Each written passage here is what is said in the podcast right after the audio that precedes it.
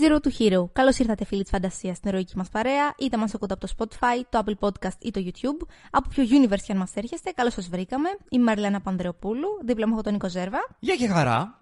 Και σήμερα θα μιλήσουμε με αφορμή την μικρή γοργόνα που κυκλοφόρησε για τα αγαπημένα μας live action adaptations της Disney.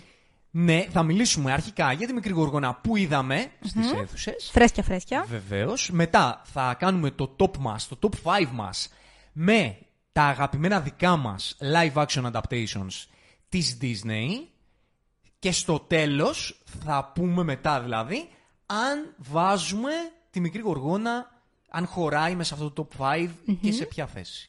Και μετά μπορούμε να πούμε έτσι για, για φινάλε ποια ε, άλλα animations της Disney θα θέλαμε να δούμε στη μεγάλη οθόνη σε live action ε, adaptation. Έτσι. Πολύ σωστά. Και πάμε να πιάσουμε λοιπόν την ταινία. Ε, η Μικρή Γοργόνα είναι μια live action μεταφορά του original animation της, ε, της Disney, το οποίο είναι μεταφορά του παραμυθιού του Hans Christian Andersen. Σκηνοθέτης είναι ο Rob Marshall, δηλαδή μπήκε ένα δυνατό όνομα σε αυτό το project. Ο Rob Marshall είναι σκηνοθέτης του Chicago, ξέρει από musical, τη, της επιστροφής της Mary Poppins, του sequel, έχει κάνει το Into the Woods, έχει κάνει το Nine, έχει κάνει μεγάλες δουλειές. Έχει κάνει το, α, τους Πρατές Καραϊβικής στο πρώτο.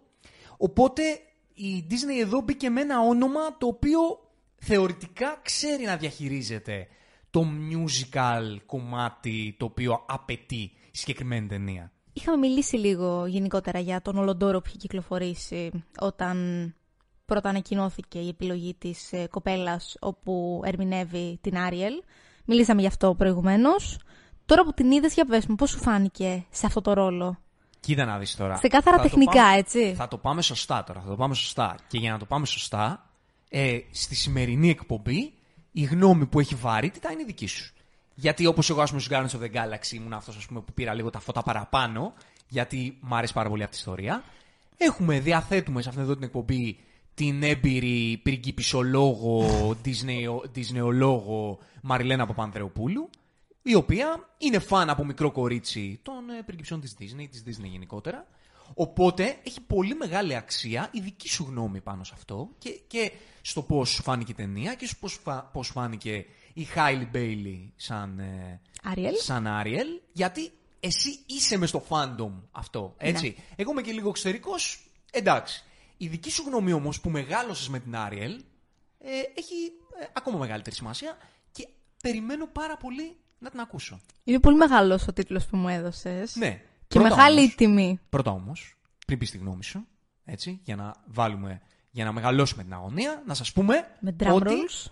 Τι, τι; Με drum rolls, λέω. Ναι, ναι, ναι, έτσι, έτσι. να σας πούμε ότι αν θέλετε να μας ακολουθήσετε και να μας στηρίξετε στους ε, κόσμους φαντασίας εκεί όπου ταξιδεύουμε και μιλάμε για τις ιστορίες που συναντάμε στο διάβα μας, μπορείτε να το κάνετε με ένα subscribe, μια εγγραφή στο κανάλι μας στο YouTube ή μπορείτε να μας κάνετε ένα follow ε, στο Spotify και αν θέλετε να μας δώσετε και λίγο ακόμα force, λίγο ακόμα δύναμη, λίγο ακόμα στήριξη, μπορείτε να το κάνετε πατώντας ένα like στο βίντεο που βλέπετε στο YouTube και με ένα, με ένα καλό rating στο Spotify. Φυσικά περιμένουμε τα δικά σας σχόλια και στο Spotify, γιατί σχολιάζει και στο Spotify Σωστά. πλέον. Και στο YouTube για να συζητήσουμε όλα αυτά που συζητάμε εδώ και βέβαια και στα social media, Instagram, ε, Zero to Hero, ε, 100 Παύλα Pod. Μπορείτε να μας στέλνετε εκεί όλες τις απόψεις, κάνουμε καφενείο, ανεβάζουμε stories, μιλάμε για τα νέα, για, για απόψεις, για τα πάντα, οπότε ε, μπορείτε να μας βρείτε και εκεί να τα πούμε ακόμα πιο άμεσα. Οπότε, Τι hype σκληρό έριξες μόλι. ναι, ναι, ναι, βεβαίως, έτσι πρέπει. Μας Έτσι πρέπει. εγκομίασες εξαίσια. Έτσι κάνεις content. Έτσι κάνεις content. λοιπόν, θέλω να μου πεις λοιπόν, ε, και έχει σημασία, το υπογραμμίζω γιατί έχει σημασία, ότι επειδή εσύ είσαι στο fandom, είσαι ε, μία φαν που μεγάλωσε με αυτή την ηρωίδα, Ναι. πώς σου φάνηκε η live action μεταφορά αυτής της ιστορίας και στο επίπεδο της ίδιας της Άριελ και στο επίπεδο ολόκληρης της ταινίας; Κοίτα να δεις. Ε, ίσως μέχρι έναν πολύ μικρό βαθμό δεν μπορούσα να είμαι εντελώς αντικειμενική. Γιατί επειδή όπως είπες, έχω αυτή την ιστορία τόσο βαθιά στην καρδιά μου. Ξέρω το animation κυριολεκτικά απ' έξω. Ξέρω τα πάντα απ' έξω. Το έχω δει άπειρες φορές ζωή μου. Είναι όλη μου η παιδική ηλικία. Άρα ήμουνα τόσο συγκινημένη όταν το έβλεπα. Με έβλεπες πώς ήμουν μες στην αίθουσα. Ε, άρα ξέρεις, ίσως να μην μπορώ να είμαι 100% αντικειμενική. Θα σου πω το εξής. Υπήρχαν μερικά κομμάτια που με ξένησαν λίγο, δεν μου κάθισαν καλά και αφορά κυρίως το casting, επιλογές casting, θα τις συζητήσουμε πιο μετά πιο αναλυτικά. Αλλά το καλύτερο πράγμα για μένα αυτής της ταινίας και θα το τονίζω για πάντα είναι αυτή η κοπέλα, είναι η Hailey Bailey. Είναι, είναι αδιανόητο ταλέντο, θεωρώ ότι ήταν ε, ο πιο σωστός άνθρωπος για αυτό το ρόλο. Χαίρομαι τόσο πολύ που μας έδωσε αυτή η παραγωγή την ευκαιρία να την γνωρίσουμε καλά ε, και να μπει λίγο περισσότερο στην κουλτούρα. Είναι απίστευτα ταλαντούχα, είναι μαγική, είναι μια κούκλα, έχει την πιο όμορφη φωνή και νομίζω ότι όλη η καρδιά ε, του live action ήταν συγκεκριμένη. Γενικά για την ταινία; Γενικά για την ταινία. Κοίτα. Ε, Έτσι, είχε... γενικές γραμμές. Υπήρχαν κομμάτια που μου άρεσαν Και χωρίς πολύ. spoilers, δεν ξέρω τι spoilers. Το, ναι, Μπορεί να υπάρχουν δεν, εκεί έξω. δεν νομίζω ότι Ναι, ναι. θεωρείται κάτι.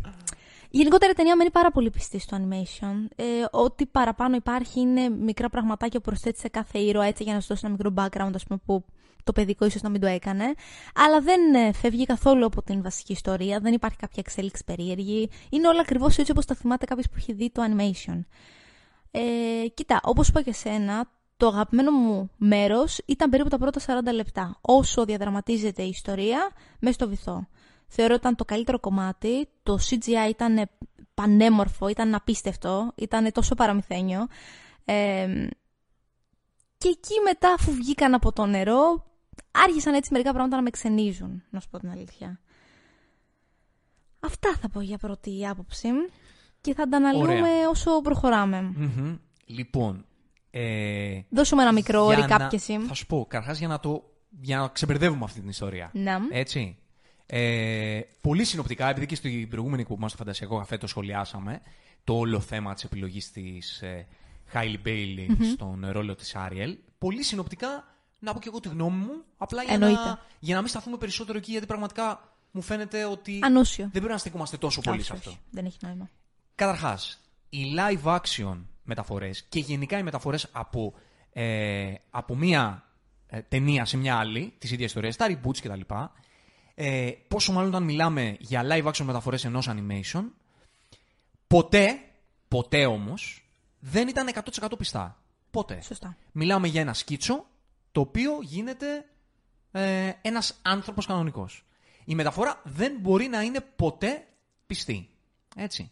Ακόμα και από live action σε live action μεταφορά, σε reboots, σε νέα franchises, ποτέ δεν υπάρχει 100% πιστότητα στο πώς με ένα cast, κάποιους ήρωες συγκεκριμένους, θα τους μεταφέρουν με ακριβώς τον ίδιο τρόπο.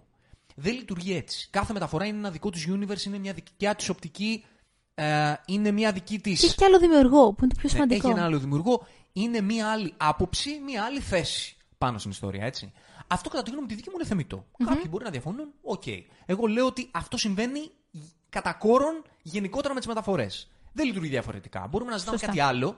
Και αυτό που λέω δεν, τώρα δεν αφορά μόνο το κομμάτι της μικρής γοργόνας και την όλη ιστορία. Αφορά εμ, και comic book μεταφορές και reboots, recastings που γίνονται πολλές φορές. Αφορά, γενικώς είναι μια συζήτηση που υπήρχε στο, και στο υπερηρωικό, ας πούμε, φαντασιακό fandom από ανέκαθεν. Σωστά. Σωστά. Θα έχουμε και reboot του Harry Potter τώρα, εκεί να δεις τι θα γίνει. Μμ, ναι, Ε, η αλήθεια είναι αυτή. Είναι θεμητό, κατά τη γνώμη τη δική μου, κάποιοι να λένε ότι αυτή η μεταφορά δεν μου αρέσει. Πολύ θεμητό, πολύ λογικό. Δηλαδή, θυ- θυμάσαι τι είχε γίνει όταν ε, έγινε το cast του Daniel Gregg και μπήκε για πρώτη φορά ένας ξανθός Σωστά. Bond. Χαμός είχε γίνει. Και ειδικά το fandom του Bond που είναι και σκληροπρινικό έτσι. Δηλαδή, έχει φάνσει και έξω Ναι, ναι, ναι, ναι, πολύ ναι. σκληρούς. Είχε γίνει χαμός. Είναι πάρα πολύ δεκτό να πεις ότι εμένα αυ- έτσι όπως το κάνατε δεν μ' αρέσει. Πολύ δεκτό. Το να πεις ότι δεν είναι σωστό, είναι λάθος, είναι αντιδιοντολογικό, δεν ξέρω κι εγώ τι, δεν το καταλαβαίνω σαν άποψη. Δεν μπορώ να το καταλάβω. Και αυτό που έλεγα στην προηγούμενη εκπομπή είναι ότι, OK, άντε να καταλάβω τους φάνου του Bond που ξεσηκώνονται γιατί είναι ο αγαπημένος ήρωας, ρε παιδί μου, τον είδανε διαφορετικά, πληγώνονται που τον βλέπουν διαφορετικά, ξεσπούν. Είναι συναισθηματικό το θέμα. Εντάξει. Δεν μπορώ να καταλάβω, όπως έλεγε στην προηγούμενη εκπομπή, τι fans τόσο hardcore έχει η μικρή γοργόνα, οι οποίοι τόσο πολύ ενοχλήθηκαν. Και οκ, εντάξει ενοχλήθηκαν. Ε, Ξαναλέω ότι μέχρι εκεί είναι θεμιτό. Το ότι μπει- μπαίνει Παθιάζονται ο τόσο πολύ. παράγοντας, ο ηθικός, ας πούμε, ή οτιδήποτε άλλο πάνω σε αυτή την επιλογή, εγώ δεν το καταλαβαίνω. Δεν συμφωνώ, δεν το καταλαβαίνω. Οκ, άποψη και θέση δική μου. Ε, το θέμα είναι ότι όταν, ε, όταν κάνεις ξαναλέω μια μεταφορά, πας να πεις μια ιστορία από την αρχή. Οπότε γενικά με τις μεταφορές δεν θεωρώ ότι πρέπει να υπάρχει 100% attach στο πώς είναι το source material και από πλευράς casting και από πλευράς ιστορίας αμιγώς, έτσι. Όταν κάνεις μια νέα μεταφορά, έχεις το δικαίωμα να πεις την ιστορία διαφορετικά. Και αυτό έχει γίνει πολλές φορές και γίνει και καλά. Άλλες φορές δεν έχει γίνει καλά, έτσι. Το να μιλάμε για το, για το πώς κρίνουμε το αποτέλεσμα, είναι πολύ θεμητό να πει ο καθένας τη, τη γνώμη του και την άποψή του. Του αρέσει, δεν του αρέσει. OK, okay, αυτό είναι σεβαστό. Αλλά ότι οι μεταφορές έχουν μια δική τους φάση, αυτό είναι κάτι που έτσι είναι. Δηλαδή, μας αρέσει, μας αρέσει, έτσι είναι και έτσι θα είναι. Ναι, ναι, σωστό. Δεν μπορεί να γίνει διαφορετικά. Okay. Ε, οπότε, συνοπτικά, αυτή είναι η δική μου άποψη και μέχρι εκεί. Για την ε, συγκεκριμένη ηθοποιό, θεωρώ ότι είναι μαγική. Μαγική συγκεκριμένη κοπέλα. Ε, δεν μπορώ να γυρίσω να πω ότι ταίριαζε για Άριελ, δεν ταίριαζε. Γιατί να σου πω και κάτι, εγώ δεν είμαι και, δεν είμαι και στο fandom της Άριελ. Δηλαδή, πώς να σου το πω. Δεν μεγάλωσα με την Άριελ. OK. Okay. Θα σου το πω αλλιώς όμως. Επειδή είδαμε παρέα πολύ πρόσφατα το animation, για να έχουμε μια έτσι πολύ πρόσφατη εικόνα του πώς ήταν το original και πώς έγινε η μεταφορά. Την ψυχή του καρτούν, την ψυχή της ηρωίδας του animation, την πήρες, την έλαβες. Να σου πω κάτι. Όχι. Αλήθεια. Πήρα, πήρα Εγώ την άλλο. έλαβα. Πήρα κάτι άλλο. Και ήταν ωραίο αυτό που πήρα. Εγώ την έλαβα έτσι όπως ήταν. Πήρα. Ωραία. Ε, εσύ βέβαια το κρίνεις με, με τη δική σου τη ματιά που σου λένε και πιο. Ναι, ναι, ναι, εντάξει. εντάξει. Είναι, και λίγο, είναι και λίγο υποκειμενικό αυτό. Τη ζεις πολύ την ηρωίδα, την ξέρεις. Εγώ απ' έξω θα πω ότι ήταν κάτι άλλο. Ήταν κάτι άλλο. Για την, για την Άριελ μιλάμε, ναι, ναι, για την ναι, ταινία. Ναι, ναι, ναι. Ε, για την ταινία προφανώς ήταν κάτι άλλο, γιατί δεν θα μπορούσε να είναι για το ίδιο. Ε, ήταν κάτι άλλο, μια άλλη παρουσία, μια άλλη οπτική πάνω στην Άριελ, η οποία μου άρεσε πάρα πολύ, αν θες να σου πω τη γνώμη μου. Η κοπέλα αυτή είναι, ξαναλέω, μαγική, είναι αποκοσμή, έχει μια ομορφιά σαν να μην είναι από εδώ, σαν να είναι εξωγήινος, σαν να είναι πλάσμα μυθικό. Σαν εξωτικό είναι, είναι μια κούκλα. Και γι' αυτό ταιριάζει συγκλονιστικά με έναν ρόλο γοργόνας. Ε, είναι, έχει εκπληκτική φωνή, μαγική φωνή. Και αυτό που εντυπωσιάστηκα είναι ότι ήταν πάρα πολύ καλή Πάρα πάρα πολύ καλή υποκριτικά, πραγματικά. Δηλαδή μου έβγαλε πράγματα ενώ έλεγε τα τραγούδια, αυτό το πάθος της, αυτή, ξέρεις, η φωτιά που είχε μέσα της για να ανακαλύψει τον κόσμο, ε, το, το συναισθηματικό της, ε, η, το ο εγκλωβισμός από τον πατέρα της και από, το, και από το πλαίσιο στο οποίο ζούσε. Ακόμα και στα τραγούδια της, υποκριτικά, μου το έβγαζε πάρα πολύ αυτό. Ε, οπότε θεωρώ ότι η δική τους δουλειά είναι εξαιρετική. Μ' άρεσε πάρα πολύ. Συμφωνώ απόλυτα. Πάρα πολύ και θεωρώ ότι αυτή η κοπέλα γενικά πρέπει να κάνει πράγματα. Ε, τη θεωρώ καταπληκτικότατη όπως είπες και εσύ. Είναι, είναι απίθανη. Είναι απίθανη. Ναι. Και νομίζω ότι γυρίστηκε πρώτα αυτό και μετά το Avatar. Άρα νομίζω ότι αυτή ήταν η πρώτη της επίσημη υποκριτική δουλειά. Ναι, Γιατί η κοπέλα ήταν τραγουδίστρια, δεν ήταν ηθοποιός. Mm-hmm. Τώρα ξεκίνησε να παίζει και σε ταινίες. Mm-hmm. Ειδικά η σκηνή. Εντάξει, τώρα αυτό δεν ήταν spoiler τώρα ούτε καν. η σκηνή που αφού σώζει τον Έρικ από το ναυάγιο, κάθεται στο βράχο και του λέει ότι θέλω να γίνω μέρος του κόσμου σου. A part of your world που λέγει το τραγούδι. Την έβλεπες πώς τα μάτια της ήταν εξή, βγάζαν αυτή τη φωτιά, αυτό το, το, σαν το, Σαν να και εγώ τον ολόκληρο. Ναι, ναι, ναι. Ε, μπράβο της. Απίθανη, απίθανη. και πολύ εκφραστική και πολύ φρέσκια. Ναι. Αυτό. Θεωρώ δηλαδή ότι ε, από αυτό, αυτό το που ήταν η Ariel στο animation ε, δεν ήταν αυτό, κατά τη γνώμη τη δική μου, ήταν κάτι άλλο και εμένα μου άρεσε πάρα πολύ. Εντάξει, αυτό είναι το σημαντικό. Ναι. Να, να σου άρεσε. Ναι. Το θέμα είναι ότι θεωρώ ότι όταν βλέπεις μεταφορές, πρέπει να είσαι ανοιχτός να δεις κάτι διαφορετικό. Όχι να πας να δεις πώς ακριβώς μεταφέρεται σε live action αυτό που γνωρίζεις. Δεν, δεν είναι έτσι. Δεν, και δεν πρέπει να είναι έτσι, αν ρωτάς εμένα. Πας να δεις κάτι διαφορετικό. Αν, αν σου πάρει, αν πάρεις την ψυχή και την καρδιά του original hero έτσι όπως εσύ ας πούμε την πήρες, τότε είναι πολύ, πολύ ok. Αλλά δεν πας με τη λογική να, να δεις απλά το ίδιο. Όχι, είναι μεταφορά, ναι. το λέει και η λέξη. Και απλά... Δεν περιμένεις ακριβώς το ίδιο. Και για να πω και αυτό που ας πούμε ακούγεται, είχαμε και κάποιες συζητήσεις με κάτι φίλους στα, στα σχόλια. Ναι, αλλά άμα κάνανε Ασιάτη, ξέρω εγώ, τον Batman. Ε, άμα κάνανε Ασιάτη τον Batman, απλά δεν θα το βλέπα, ξέρω Τι να σου πω. Και, το, και δεν μπορώ να συγκρίνω και, και το legacy, το κινηματογραφικό του Batman με την Άριελ. Ναι. Ξέρω εγώ. Πολύ σωστά. Και, να, και στην τελική δεν με νοιάζει και τόσο η Άριελ. Δηλαδή, να σου το πω και έτσι. να σου το πω και έτσι. Άμα μιλάγαμε για τον Batman, να κάναμε μια άλλη συζήτηση. Μιλάμε για την Άριελ. Και νομίζω ότι δεν είναι το fandom της Άριελ αυτό που ξεσηκώθηκε. Όχι. δεν Έχω είναι. αυτή την αίσθηση. Δεν είναι. Δηλαδή, εγώ όταν βλέπω, ε, όπως ακούω στα social media και βλέπω κοπέλες σαν εσένα, ας πούμε, ή κοπέλες, οτιδήποτε. Ανθρώπους οι οποίοι μεγαλώσαν με την Άριελ και τον έχουν στη, στην καρδιά τους και αυτή την ταινία την περιμένανε πώς και πώς και, και τους άρεσε. Περισσότερο νομίζω ότι η αντίδραση ήταν από ανθρώπους που δεν είναι και τόσο φαν της ηρωίδας Ναι. και δεν καταλαβαίνω το λόγο. Δηλαδή, που θεωρείται τόσο βαρύ, αν κάποιος ήρωας από άσπρος γίνει μαύρος γιατί. Εντάξει, οκ. Τέλος πάντων, ας Ας το τα κλείσουμε αφήσουμε αυτό το εκεί. κεφάλαιο. Ας τα αφήσουμε εκεί και μην πιάσουμε γενικότερα Ναι. αυτό το κομμάτι. Να πούμε για την ταινία γενικότερα. Θα πω συνοπτικά Ναι, για πες μου. ότι οι live action μεταφορές της Disney δεν γίνεται να λειτουργήσουν. Δε- Δεν λειτουργούν 100%. Δεν, δεν γίνεται να λειτουργήσουν. Έτσι. Ε, κάποιες λειτουργούν κάπως καλύτερα από αυτές τις ταινίες, κάποιες λειτουργούν πολύ χειρότερα. Και αυτό έχει να κάνει με πολλούς παράγοντες. Αρχικά, δεν μπορεί, αυτό που λένε ας πούμε, ε, διάβασα κάτι reviews, η μαγεία του animation δεν την πήραμε στο live action. Πώς να την πάρει, δεν γίνεται να την πάρει. δεν γίνεται να πάρεις αυτό το πράγμα που σου βγάζει το σκίτσο να το πάρεις σε live action. Δεν γίνεται. Μπορεί να πάρεις κάτι άλλο, μπορεί να πάρεις μια άλλη μαγεία. Αν δεν πήρες καμιά μαγεία, οκ, μαζί σου. Δεν σ' αρέσει η ταινία, δεκτό. Τη μαγεία τη συγκεκριμένη που πήρες από την original ταινία, σωστά. από ένα άλλο μέσο, δεν γίνεται να την πάρεις. Δεν είναι δυνατόν να την πάρεις. Θα πρέπει να περιμένεις κάτι διαφορετικό. Γι' αυτό μιλάω για- ότι στις μεταφορές πρέπει να αναζητάς κάτι διαφορετικό, γιατί δεν γίνεται πρακτικά ό,τι και να γίνει να πάρεις το original. Και ξέρεις ποιο είναι το θέμα. Πολύ εύκολα όταν γίνονται μεταφορές και βλέπεις ηθοποιούς με αυτά τα τόσο εντυπωσιακά κοστούμια που φαίνονται λίγο random. Δεν ξέρω, δεν, δεν σου βγάζει μια, μια-δυο φορές έτσι μια αίσθηση λίγο μπει. Σαν να βλέπεις κάτι κακό από το Disney Channel, ας πούμε, πριν 20 χρόνια.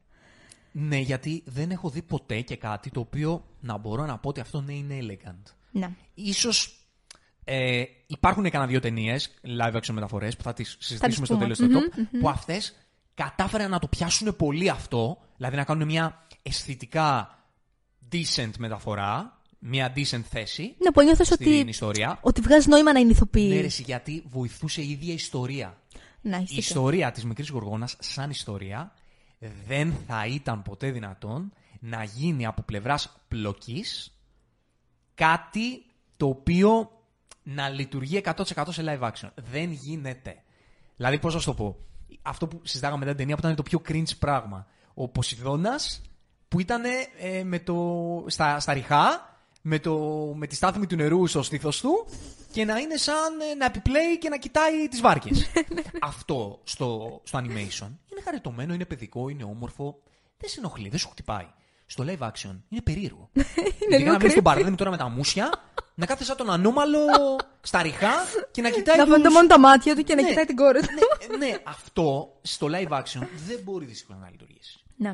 Και δεν μπορεί να λειτουργήσει και η ιστορία σαν ιστορία. Γιατί στο animation, αυτό το story ας πούμε, που έχει η μικρή γοργόνα, μπορείς πολύ εύκολα να πεις: Εντάξει, μωρέ, παίρνω γλυκύτητα, παίρνω μορφιά, παίρνω αγάπη, παίρνω τέτοια πράγματα. Οπότε δεν με νοιάζει και πολύ να μου στέκει πλοκή. Στο live action όμως, ε, αυτόματα το μυαλό σου ε, με, τα, με τα σεναριακά plot holes, ας πούμε, ή οτιδήποτε, ή όταν δεν υπάρχει κάτι σαν. Δεν είναι κάτι πολύ όταν βάσιμο. το θέμα δεν βγαίνει πολύ ουσιαστικά, αυτόματα σε χτυπάει γιατί δεν σου κολλάει. Γι' αυτό το live action σε τέτοιου είδους ιστορίες που, τις- που έγιναν γνωστές και αγαπήθηκαν μέσα από το animation είναι πάρα πολύ δύσκολο να λειτουργήσει έω ο κατόρθωτο. Ξέρεις μόνο ποιος θα είναι ο τρόπο να γίνει live action που να έχει ουσία. Να αλλάξει το story και να πιάσει η ιστορία το βαθύ θεματικό δράμα που έχει σαν θέμα το story. Το οποίο φυσικά η Disney δεν το κάνει γιατί δεν θέλει να κάνει μια τέτοια είδους ταινία. Δηλαδή το θέμα εδώ του animation είναι λίγο η σχέση του ανθρώπου με το βυθό, με τη φύση. Ο άνθρωπος τρώει τα ψάρια, αλλά υπάρχει ένα πλάσμα το οποίο είναι ανθρωπόμορφο και ερωτεύεται έναν άνθρωπο, αλλά οι άνθρωποι τρώνε τα ψάρια και τα έχουν ας πούμε ε, προς χρήση στο δικό τους κόσμο. Όλο αυτό είναι ένα θέμα βαθιά δραματικό. Το οποίο και το animation πάρα πολύ εντέχνος με τρίπλες το αποφεύγει να το θίξει. Εντάξει, απευθύνεται λογικό είναι σε σε- παιδάκια, Ναι, αλλήμον. εννοείται. Φυσικά, αυτό λέω. Ούτε από τη συγκεκριμένη μεταφορά θα είχες απέτηση να το κάνεις. Αυτό λέω. Ο Hans Christian Andersen αυτό κάνει. Εντάξει, Αλλά αυτός- η Disney πήρε Ναι, την ναι, ναι, ιστορία ναι. του, του Andersen Και κράτησε λέει, τα γύρω-γύρω. Πάω να κάνω κάτι όμορφο να κάνετε για, να, για να χαρούν τα παιδάκια. Και Ακριβώς. κάνει αυτό. Αποφεύγοντας όλα τα θεματικά ε, δραματικά κομμάτια της ιστορίας και μένοντας απλά στο πολύ πιο απλό θέμα ότι ε, ένα νέο κορίτσι το οποίο θέλει να, ζε- να αναζητήσει τον κόσμο, αλλά ο γονιός φοβάται και έχει αυτή την, ε, έτσι, τη, τη δυσκολία να ζήσει αυτά που θέλει επειδή ο γονιός φοβάται για το καλό της και θεωρεί ότι εκεί έξω υπάρχουν κίνδυνοι, άρα την κρατάει εγκλωβισμένη. Και στο τέλος, όπως όλα, όλες τι ιστορίες, περισσότερες της Disney και της Pixar, το μήνυμα δεν είναι σχεδόν ποτέ για τα παιδιά, είναι πάντα για τους γονείς. Σωστά. Οπότε και εδώ το μήνυμα είναι για το γονιό που φοβάται να αφήσει το παιδί του να ζήσει αυτά τα οποία επιθυμεί. Η Disney μένει σε αυτό. Και το live action εκεί μένει, εντάξει. Το κάνει, δεν το κάνει, οκ. Ως, όπως, όσο το κάνει. Αλλά γι' αυτό ακριβώς το λόγο, επειδή ε, δεν μπορεί το θέμα που επιπλέει πάνω σε αυτήν την ιστορία ε, να εκφραστεί μέσα από την ιστορία, γιατί η Disney δεν απευθύνεται σε τέτοιου είδους θεατές που θα θέλαμε κάτι τέτοιο, απευθύνεται σε παιδιά και στο animation της και στο live action της. Τα αποφεύγει όπως ο διάολος στο λιβάνι, οπότε υπάρχει ένα πράγμα ημιτελές και περίεργο. Σαν Εντάξει, αποτέλεσμα. Κοίτα, δεν θα Οπότε, περίμενα να έχω κάτι η μικρή τέτοιο, γοργόνα ούτε από αυτή τη μεταφορά. Πάσχει από αυτό. Ναι, πες μου. Να έχουμε δηλαδή τέτοιου είδους αναφορές στα πιο βαθιά ε, θεματικά Όχι, κέντρα. δεν λέω ότι το περίμενα, να δικαιολογηθώ, δεν λέω ότι το περίμενα με, καθόλου. Λέω ότι επειδή όμως η ιστορία το έχει αυτό. Ναι, και πάει εκεί επειδή- πέρα το μυαλό σου. Και επειδή υπάρχει αυτό εκεί επιπλέει και επειδή η μεταφορά. Όχι, βασικά όχι μόνο η μεταφορά και το original ιστορία. Δε- Αποφεύγει να το θίξει, ε, καταλήγει να είναι ένα πράγμα λίγο προσποιητό. Πώς να το πω. Ναι, όχι, εντάξει, το Σαν, καταλαβαίνω σαν τι λες. αποτέλεσμα. Για ενήλικα μάτια, έτσι. Για τα παιδάκια μπορεί να είναι ένα τέλειο πράγμα. Ναι, για τα δεν- ενήλικα δεν μάτια που το νομίζω- βλέπουν αυτό και βλέπουν αυτή τη θεματική να, να υπάρχει μέσα στα μούτρα τους, αλλά να μην θίγεται. Ε, εντάξει, απλά σαν αποτέλεσμα, ξέρεις. Ναι, δεν νομίζω ότι τα παιδάκια το σκέφτονται καν. Όχι βέβαια. Όχι. Για συνέχισε. Ε, αυτά. είχα Αυτά, να πω. αυτό είχες να Αυτό πεις. είχα να πω για το θέμα των ε, live action μεταφορών γενικότερα και για το λόγο που δεν μπορούν να λειτουργήσουν ε, ό,τι και να γίνει. Για τη συγκεκριμένη ταινία, ωραία, να το, να το φτάσω και εκεί, θα συμφωνήσω απόλυτα με σένα. Θεωρώ ότι τα κομμάτια του βυθού ήταν πανέμορφα. Το καλύτερο κομμάτι της ταινίας είναι το Under the Sea. Under the Sea. ε, ήταν υπέροχο και οπτικά πώς το έδωσαν και μουσικά Και οι νέοι στίχοι που προσθέθηκαν. και οι στίχοι που προσθέθηκαν Πολύ ήταν ωραίοι. υπέροχο. Όλο το κομμάτι του βυθού ήταν ωραίο και τεχνικά μ' άρεσε πάρα πολύ το πώς έβγαλαν visual το Underwater. Από τις καλύτερες underwater δουλειές που έχουμε Συμφωνώ, δει ποτέ. συμφωνώ απόλυτα. Πάρα πολύ ωραίο visual. Είχε αυτά, αυτά έτσι τα, τα ωραία σκηνοθετικά κρεσέντο και με την Άρη λέει πάνω στο βράχο, στο τραγούδι το δικό της, το Part of Your World. Ε, είχε πολλά ωραία τέτοια κομμάτια. Και το κομμάτι της Ursula μου άρεσε. Και εμένα μου άρεσε. Το Μου άρεσε Poor πολύ. Unfortunate Souls. Ε, ό- ό,τι ήταν μέχρι το βυθό ήταν πολύ ωραίο. Πολύ ωραίο. Και οι γοργόνες. Και οι οργάνες Όπως τις πανέμορφες, έκαναν. Ναι. Απλά με το που βγήκαν απ' έξω και έπρεπε να τσουλήσει λίγο η πλοκή, δεν λειτουργήσε. Και αυτό δυστυχώς το κομμάτι που δεν μου λειτουργήσε, που είναι πολύ βασικό της ιστορίας και δεν μου λειτουργήσε, ήταν η σχέση της Άριελ με τον Έρικ. Εγώ εκεί δεν είδα πολύ έρωτα, δεν είδα πολύ αγάπη. Στο animation αυτό το πράγμα Ξέρεις, λειτουργεί εκπληκτικά. Νομίζω ξέρω για ποιο Το λόγο. πόθο δηλαδή της Άριελ τον, τον βλέπεις καταπληκτικά. Ξέρεις γιατί, Ναι. επειδή έκανε. Δεν ξέρω τώρα, αυτός θεωρείται spoiler που να πω. Να το πω; Ναι, μου. Τώρα σιγά. Ε, έκανε η Ούρσουλα στη συγκεκριμένη παραγωγή την τζαχπινιά να της βάλει στα ξόρκια το δεν θα θυμάσαι ότι πρέπει να τον φιλήσει. Άρα ήταν σαν να μην το είχε τόσο πολύ στο νου του η Άριελ, το ότι θέλω να τον κάνω να με θελει Και σαν αυτό λίγο να, να κόμπλαρε τη χημεία ανάμεσα στους ήρωες. Ενώ στο παιδικό ήταν ξεκάθαρο αυτό. Ναι, θεωρούσαν ότι έτσι ίσως λίγο την κάνουν την ιστορία Πιο πιο, πιστευτή. πιο πιστευτή. Ναι. Να, δεν Ότι ξέρω. δεν προσπαθεί άλλη να τον φιλήσει με το ζόρι, ας πούμε. Δεν ξέρω. Πάντως ήταν τόσο ε, άκυρη η χημεία τους, όπου φαινόταν Ναι. λες και πραγματικά. Δεν θέλει καθόλου αυτός. Δηλαδή λες. Τι, τι τον πιέζει τον άνθρωπο. Ναι. Έβλεπα κάποια στιγμή τον Σεμπάστιαν που ξέρεις είχε πάει πάνω του και του έλεγε το τραγουδάκι του Kiss the Girl, που ήταν για αυτή πολύ όμορφη στιγμή. Πολύ όμορφη. Πάρα ναι, πολύ και όμορφη. αυτή. Και το τραγούδι πολύ ωραίο. Και πραγματικά έλεγες δεν τον πείθεις με τίποτα. Μην προσπαθείς καν. Δεν τον πείθεις. Δεν τη θέλει. Δεν λειτουργεί η χημεία τους. Ναι, καθόλου, δυστυχώς. Καθόλου δεν λειτουργεί. Νομίζω το καλύτερο κομμάτι, αυτό που είπαν και αν αξίζει για κάποιο λόγο να δεις αυτή την ταινία, είναι το πώς μεταφέρονται τα τραγούδια. Ναι. Τα τραγούδια μεταφέρονται πάρα πολύ ωραία. Τα original τραγούδια. Τα original τραγούδια, Τα μπράβο. original τραγούδια μεταφέρονται καταπληκτικά και φωνητικά αλλά και visually. Πάρα πολύ Συμφωνώ, όμορφα. συμφωνώ απόλυτα. Δηλαδή αυτό πραγματικά είναι, είναι ένας πολύ σημαντικός λόγος που αξίζει να δεις αυτή την ταινία. και είναι και τα πιο σημαντικά κομμάτια Ναι. του original ε, animation, ετσι τα τραγούδια. Ναι. Ε, συναισθηματικά νομίζω ότι λειτουργεί αρκετά η σχέση του Ποσειδώνα με την Άριελ. Τουλάχιστον προς το φινάλε, νομίζω είναι το πράγμα που λειτουργεί στο φινάλε περισσότερο από τα υπόλοιπα. Όχι, σε βλέπω Όχι, λίγο. ρε γαμώτο. Δεν, σα- δεν σου... Δεν μου άρεσε ο Μπαρδέμ Πες το, καθόλου. πες το. Βάλ το μέσα. Δυστυχώ. Ε, ξέρεις, τον έβλεπα οπτικά στο τρέιλερ και λέω να τέλειος. Εξαιρετική επιλογή. Και δυστυχώς διαφώνησα με τον εαυτό μου τόσο πολύ σε όλη τη διάρκεια της ταινίας. Ε, μου φάνηκε τόσο σοβαρός και κρύος και παγωμένος και αμήχανος. Σαν να, πραγματικά σαν να μην ήξερε πώς να υποκριθεί. Αυτός ο άνθρωπος. Δηλαδή, πραγματικά ήταν σαν να κρίντζαρα με τον τρόπο που έπαιζε. Δεν ξέρω, δεν του άρεσε ο ρόλος, δεν του άρεσε το σενάριο, δεν γούσταρε να είναι εκεί. Δεν ξέρω τι πήγε στραβά, αλλά δεν μου ταίριαξε καθόλου με τον Τρίτωνα. Ο οποίος ξέρεις σαν ήρωας, έχει ρε παιδί μου τα θέματα του. Δηλαδή, οκ, υποθέτω ότι είναι δικτατορία εκεί πέρα στο βυθό. Υποθέτω ότι περιορίζει την κοπέλα και είναι και ένα πολύ βασικό κομμάτι της θεματικής και της της ιστορίας της πρωταγωνίστριας. Αλλά και πάλι είναι ένας τόσο συμπαθητικός ήρωας. Φαίνεται στα μάτια του πώς την αγαπάει, κάνει ωραία αστεία. Το τέλος είναι τόσο συγκινητικό. Ξέρεις το γεγονός ότι πονάει, αλλά πρέπει να την αφήσει ελεύθερη. Δεν πήρα τίποτα από αυτά από τον Μπαρδέμ. Τίποτα απολύτως. Ήταν πάντα σοβαρός και τον ίδιο τόνο φωνής. Κοιτούσε πάντα με το ίδιο ύφος που ήταν, όπως πει και εσύ, οριακά creepy.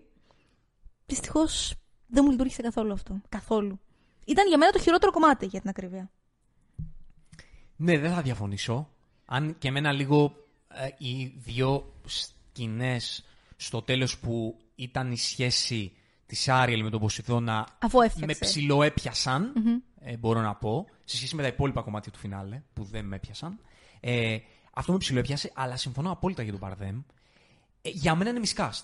Εντελώς, Είναι miscast. Είναι εντελώς. miscast γιατί ο Ποσειδώνας πρέπει να είναι ο τύπος ο οποίος είναι ο πολύ δωρικός, ο πολύ, ξέρεις, μπόση, όπου στο τέλος θα βγάλει, θα ανακαλύψεις και εσύ ότι πραγματικά αγαπάει την κόρη του και θα σπάσει αυτό το, το κέλυφος που έχει απ' έξω και θα δεις το, το ψυχισμό του. Και εκεί πέρα θα, θα σε πιάσει. Μωρέ, στο animation το έβλεπες και από πριν. Δηλαδή, δεν ξέρω, έκανε, έκανε αστιάκι. Ήταν ενθουσιασμένος που νόμιζε ότι ήταν ερωτευμένη η κόρη του. Τον έβλεπες.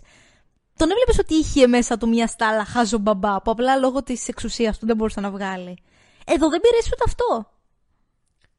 Αυτό εκεί ήθελα να το, να το πάω. Α, Ότι- συγγνώμη, σε διάκοψα. Ναι, όχι, όχι. Καλά έκανες και το πες. Καλά έκανες και το πες. Ε, γιατί για μένα ο ήρωας θα έπρεπε να είναι αυτό, αυτό που λέω, αλλά η άλλη οπτική είναι να τον ξεμπουρδελέψεις τελείως. Να τον κάνεις κόμικ. Ναι. Για παιδάκια, χαριτωμένος αστείος. Αυτό το αστείο πράγμα μπορεί να το κάνει ο Μπαρδέμ. Ναι, ναι, ναι. Αν τον Θα ήταν καλύτερο άφηναν, αυτό. αν τον άφηναν να γίνει χαζομπαμπά εξ αρχής, θα μπορούσε να το κάνει πάρα πολύ καλά. Γιατί ο Μπαρδέμ δεν τα πάει καλά με τους πολύ δωρικούς ρόλους, ρε παιδί μου. Πρέπει να έχει μια τρέλα, μια σχιζοφρένεια ή πρέπει να είναι τσαχπίνης. Ναι. Ο Μπαρδέμ είναι Ισπανός, έχει αλέγκρο, έχει το ταπεραμέντο. Του βγαίνει αυτό το πράγμα το παιχνιδιάρικο. Και, στο, και στην ταινία αυτή ήταν λίγο μπερδεμένος, έτσι όπως το είδα Ναι, εγώ, ναι, ναι, ναι, ναι. για το πώς θα ενώσει το παιχνιδιάρικο, το λίγο παιχνιδιάρικο, με το είμαι ο Ποσειδώνας και να το κάνει να γίνει και αληθοφανές μέσα από το live action. Γενικά αυτό νομίζω είναι ένα τρυπάκι περίεργο που μπαίνουν οι ηθοποιοί. Στο πώς να κάνουν αυτό που φαίνεται στο animation, να το κάνουν λίγο ρεαλιστικό. Και εκεί νομίζω χάνεται λίγο η μπάλα. Νομι... Δεν ξέρω ποιες ήταν ε, οι οδηγίες σκηνοθετικές. Εγώ νομίζω ότι το πρόβλημα ήταν ότι δεν το πήγε εξ αρχής σε πιο All the way ανάλαφρο, στο ανάλαφρο, ναι, ναι, ναι. αστείο. Μιλάμε για μια ιστορία που απευθύνεται σε παιδιά. Δεν έχουμε ε, τις, ε, δεν περιμένει κανείς αυτά που περιμένει, θα περιμένεις σε κάποια άλλη ταινία. Σωστά. Ή τον κάνεις σκληρό και στο τέλος να βγει ο ψυχισμός, ή τον κάνεις εντελώς χαζομπαμπά από την αρχή. Ο Μπαρδέμ πήγε να κάνει λίγο και από τα δύο και δεν του τέριαζε αυτό το πράγμα που έκανε. Ήταν πολύ ξύλινο. Δηλαδή ένιωθες ότι νιώθα άβολα. Εγώ αυτό έλαβα. Δηλαδή τύπου ότι θα σχόλαγε μετά τα γυρίσματα, θα έβγαζε τα πάντα και θα λέει τη μέρα και αυτή τι κάνω ρε φίλε. για το μεροκάμα δηλαδή. Έβγα... Το έβγαζε, το μισούσε αυτό που έκανε. Που δεν νομίζω Τόσο ότι πολύ ισχύει. σου το έβγαλε. Μου το έβγαλε πολύ δυστυχώς. Ότι δεν, δεν ξέρω, δεν του άρεσε, δεν μπορούσε να το βρει.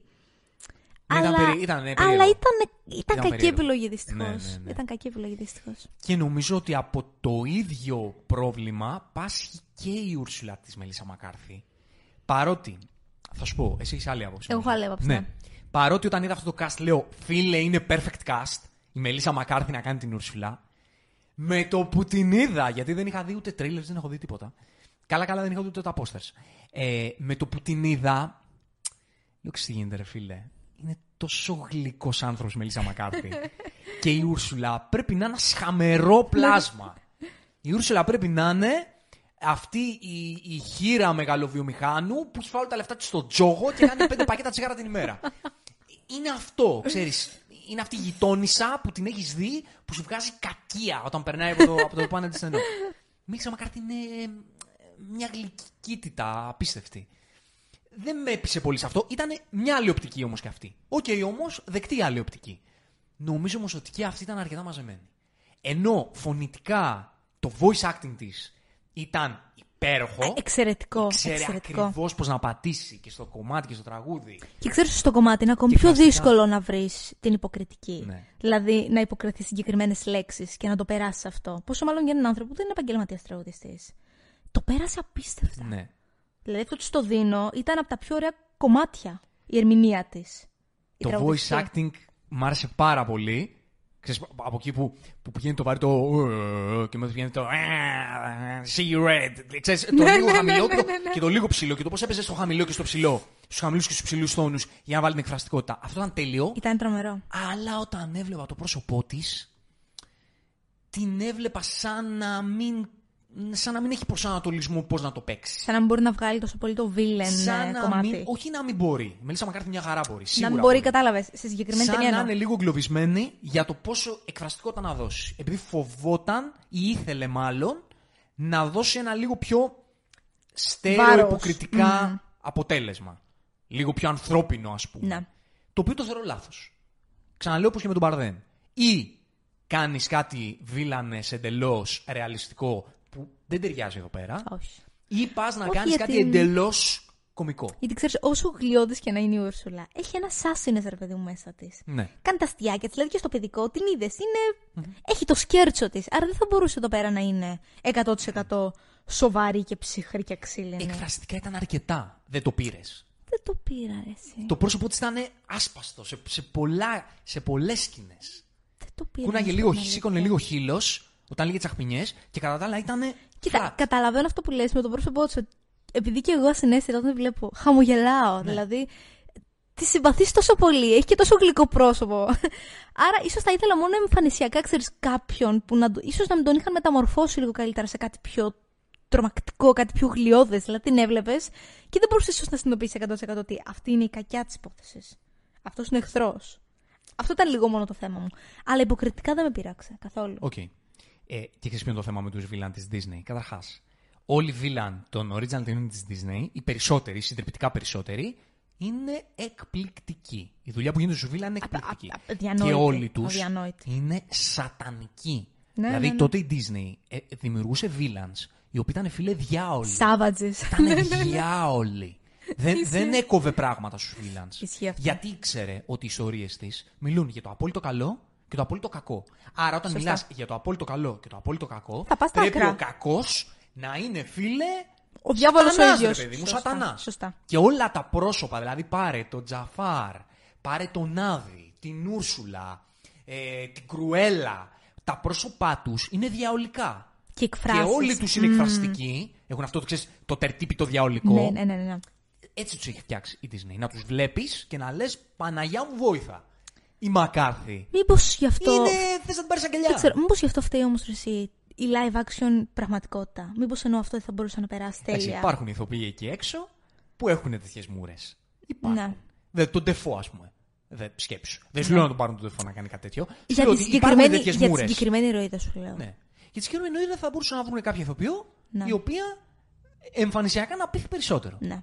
Η Μελίσσα Μακάρθη είναι καταπληκτική, αλλά είναι πολύ γλυκιά. για να το Είναι κάνω πολύ αυτό. γλυκιά. ναι. Και ξέρεις ποιο είναι το πρόβλημα; Ωραία, είναι γλυκιά.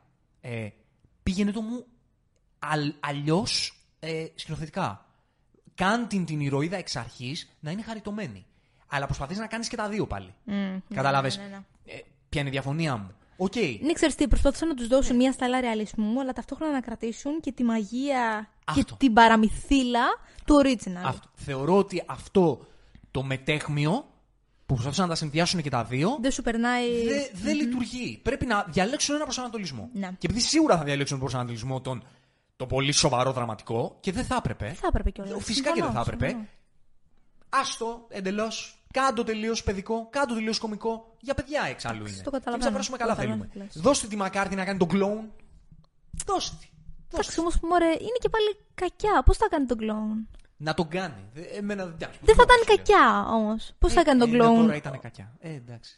Και πάλι έχει ένα σενάριο να ακολουθήσει. Δεν θα μπορούσε να είναι μόνο ανέκδοτα, ας πούμε, όταν θέλει να, να Ήμουν σκοτώσει το μισό ανέκδοτα. βυθό. Δε- Μα δεν το λέω, δεν το λέω για το σενάριο. Σου λέω, εγώ, το- εγώ το είδα διαφορετικά, δι- ε, διαφορά στη, Ερμηνεία. στην υποκριτική. Μμ. Αυτό σου λέω. Ότι θεωρώ ότι ήταν τραβηγμένη πίσω. Ότι την κρατούσε πίσω κάτι. Ναι. Εκφραστικά.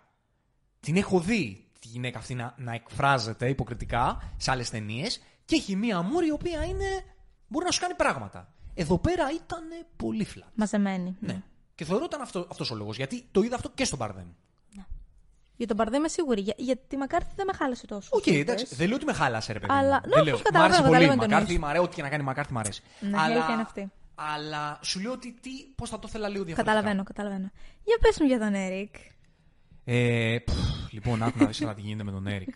Κάτσε τώρα γιατί, να δω λίγο το όνομα. Ο φίλος Τζόνα Χάουερ Κινγκ. Ε, δεν μ' α- δεν μ' αρέσουν, ξέρεις, πώς να το πω; Θέλω να το πω, ξέρεις. να- Ξεκινήσαμε τόσο Δεν θέλω να αισιόδοξα. κράξω. Δεν, δεν, δεν μ' αρέσει. Όχι, δεν θα κράξουμε. Θα Οπότε, το- θα αλλά πάμε δεν να μπορώ τη να μην μας. δεν το πω έτσι όπως το αισθάνομαι. Θα είναι υποκριτικό να μην το κάνω. Είναι ό,τι πιο βαρετό έχω δει χρόνια τώρα. Ήταν δυστυχώς ένα πολύ κακό miscast. Πολύ μισό. Πολύ κακό. Και δεν θέλω να τον κρίνω υποκριτικά τον άνθρωπο. Μπορεί να είναι πολύ καλός. Δεν Ε, αναφερόμαστε στην υποκριτική δουλειά του σε συγκεκριμένη Ναι, ταινία. μπορεί να είναι καλός. Για αυτό που είχε να κάνει, για το σενάριο, ήταν και διαφορετικό που είχε. Το παρατήρησε από το animation. Άλλα πράγματα. Αρκετά, ναι. Άλλες σκηνές, άλλα λόγια. Δηλαδή πρέπει να ήταν ζήτημα 5-10 οι ατάκες που είχε κοινέ με όλο το animation. Τα πάντα ήταν διαφορετικά. Το background, η οικογένειά του, εκεί που μένει, πώς γνώρισε την κοπέλα, πώς γνωρίστηκαν, το bonding που έκανα. Όλα ήταν διαφορετικά. Άρα δεν τον κρίνουμε ως ηθοποιό. Ε, Εγώ τουλάχιστον δεν είχα θέμα με την υποκριτική του γενικά. Δηλαδή νιώθω ότι μια Δεν θα χαρά μπορούσα καλός και εγώ μπορεί το να κρίνω, είναι. ναι. Στη συγκεκριμένη ταινία όμως ήταν κάκιστη επιλογή. Δεν ταιριάξε καθόλου. Ναι, για μένα αυτό είναι το χειρότερο κομμάτι της ταινίας. Δυστυχώς. Το οποίο είναι πολύ σημαντικό και ήταν. Ναι, ρε κράταγε γαμώτο, όλη είναι την κρίμα. ταινία κάτω. Και, μ- και ήταν και σε πολλή ώρα. Στο παιδικό δεν ήταν και σε πολλή ώρα ο Έρικ. Ρε παιδί μου, όταν, θες- όταν κάνεις cast για ένα πρίγκιπα της Disney, θες έναν τύπο ο οποίος να λάμπει. Δεν μπορείς εδώ πέρα να μου να πας να μου κάνεις κάτι, έναν καθημερινό τύπο. Δεν γίνεται. Ναι, και αυτό δεν είναι θέμα γίνεται. εμφάνισης. Δεν το λέμε για θέμα εμφάνισης. Όχι. Είναι θέμα ενέργειας, θέμα εκτοπίσματος. Αυτό ακριβώς. Δηλαδή θέλει κάποιον που τον βλέπεις και λες, έχει την ενέργεια που σε μαγνητίζει. Χωρίς απαραίτητα να είναι Μπάρμπι, γιατί και ο Έρικ δεν ήταν από τους. Το είπα κιόλας αυτό. Δεν ήταν από τους πρίγκιπες όπου ήταν σαν τον Γκέν. Ξανθή με μεγάλα χείλη, όπως ήταν ας πούμε, ο πρίγκιπας Γλυκούλης ή δεν ξέρω, της ε, Σταχτοπούτας, κάτι τέτοιο. Ήταν πιο αντρουά για παιδικό. Εδώ πέρα τον έκαναν το αντίθετο. Τον έκαναν πολύ. Νεχ. πολύ βανίλια. Ναι, αυτό ακριβώς. Αυτό ακριβώς. Ε, δηλαδή, έβλεπα πάλι για χάρη της εκπομπής στο Σιντερέλα και έβλεπα τον Ρίτσαρντ Μάντεν. Εντάξει, είναι και αδυναμία μου εμένα ο Ρίτσαρντ Μάντεν. Και έβλεπες να χαμογελάει και φώτιζε ο τόπος. Να. Έχει Ναι, ένα ναι, ναι. χαμόγελο, έχει ένα σκέρτσο στο μάτι αυτός ο άνθρωπος. Παρότι τον έχουμε συνηθίσει να, τελευταία κιόλας να κάνει ρόλους Πιο πολύ, σκοτεινούς. πολύ δωρικούς και πολύ εσωτερικούς. Ο τύπος, άμα θέλει να δώσει εκφραστικότητα, είναι φωτεινός. Έχει, έχει καρίσμα. Ξέρεις τι, τον έβλεπες να χαμογελάει και λες είναι παραμυθένιος. Ανήκει όντως στο παραμύθι. Αυτό ακριβώς. Αυτό δεν το πήρες εδώ. Α, εδώ. Έλεγε θα μπορούσε να είναι ο, δεν ξέρω, ο υπηρέτης του Έρικ. Ναι.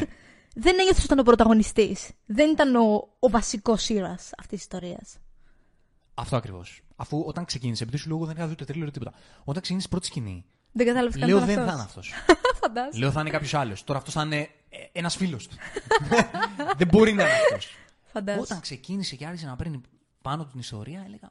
Ξέρεις, δηλαδή, υπάρχει η σκηνή στο animation, πρώτη φορά που βλέπει και τον ερωτεύεται η Άριελ τον Έρικ, που χορεύει και τραγουδάει στο καράβι κτλ. Και, και το βλέπεις στο animation και, και τον ερωτεύεσαι κι εσύ. Λες Ναι, να ναι, ναι, ένας ναι. τύπος. Όντως ξεχωρίζει. Ένας ήρωας, ο οποίος είναι πραγματικά ερωτεύσιμος. Και έβλεπε αυτόν.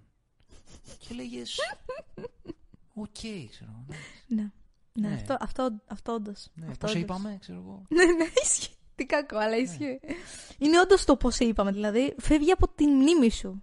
Ναι. Δεν σου μένει. Και δεν λει- μου λειτουργήσε δυστυχώς που αυτό είναι το χειρότερο κομμάτι για μένα της ταινίας. Χι- χι- Η χημεία. Δεν λειτουργήσε για μένα καθόλου η σχέση του με την Άριελ. Καθόλου. Βασικά δεν...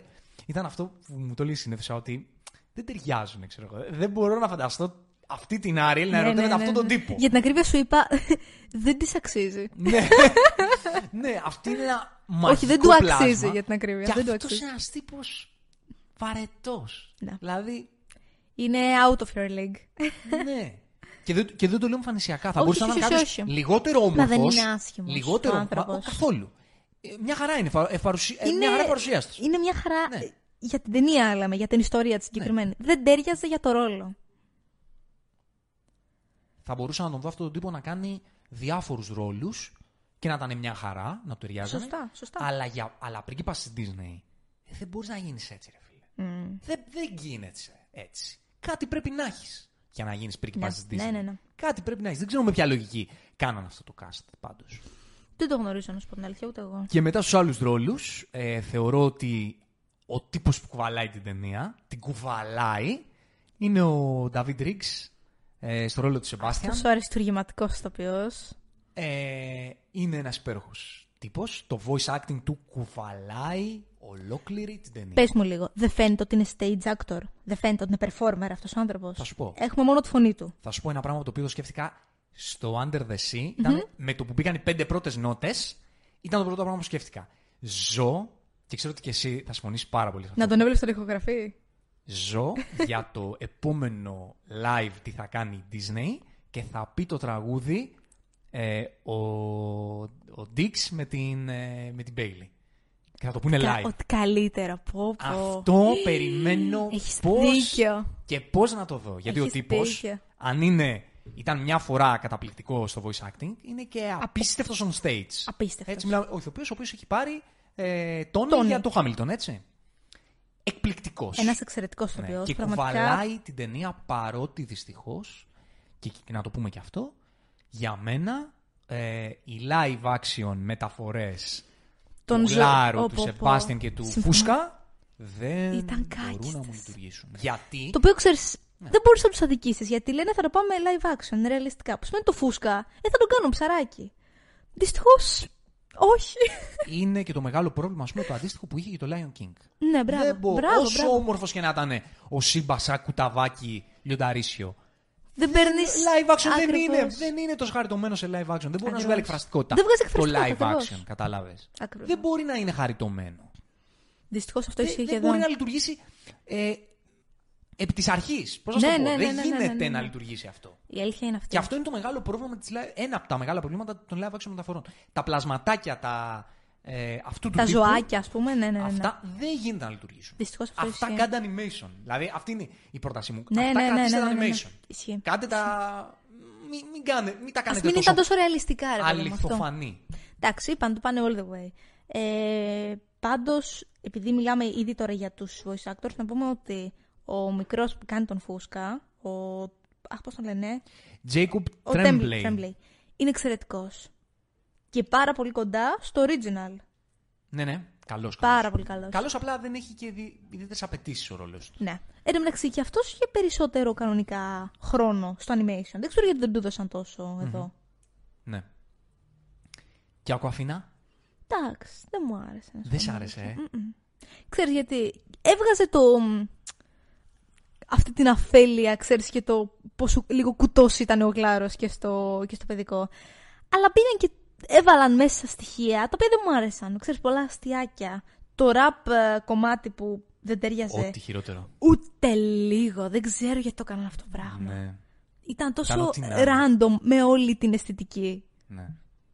Ήταν ένα κομμάτι Λίν Μανουέλ Μιράντα, μάλλον είναι αυτού. Είμαστε σίγουροι. Ναι. Δε- το- το- Ε, βγάζει- Ήταν παντού το όνομά του. Φωνάζει Ναι, ναι, το τραγούδι ναι. αυτό Λίν Μανουέλ Μιράντα. Το οποίο, άμα το ακούσεις κάπου αλλού, θα ήταν μια Ωραιότατο, χαρά. ωραιότατο θα Μια ήταν. χαρά. Δεν σε, ταιριάζει σε ένα εδώ. universe Λίν Μανουέλ Μιράντα Ναι, θα ήταν ναι. τέλειο. Εδώ δεν κολλάει με τίποτα. Ακριβώς. Και γενικά τα καινούργια τραγούδια δεν κόλλαγαν με τίποτα. Θα πω εγώ. Συμφωνώ. Καλά το τραγούδι που δώσανε στον Έρικ, εντάξει. Αυτό Κοίταγα τα κακό. δευτερόλεπτα να, να Ναι, ναι, τελειώσει. ναι. Το Uncharted Waters. ναι. όχι. όχι, όχι. όχι, Δυστυχώς δυστυχώς όχι.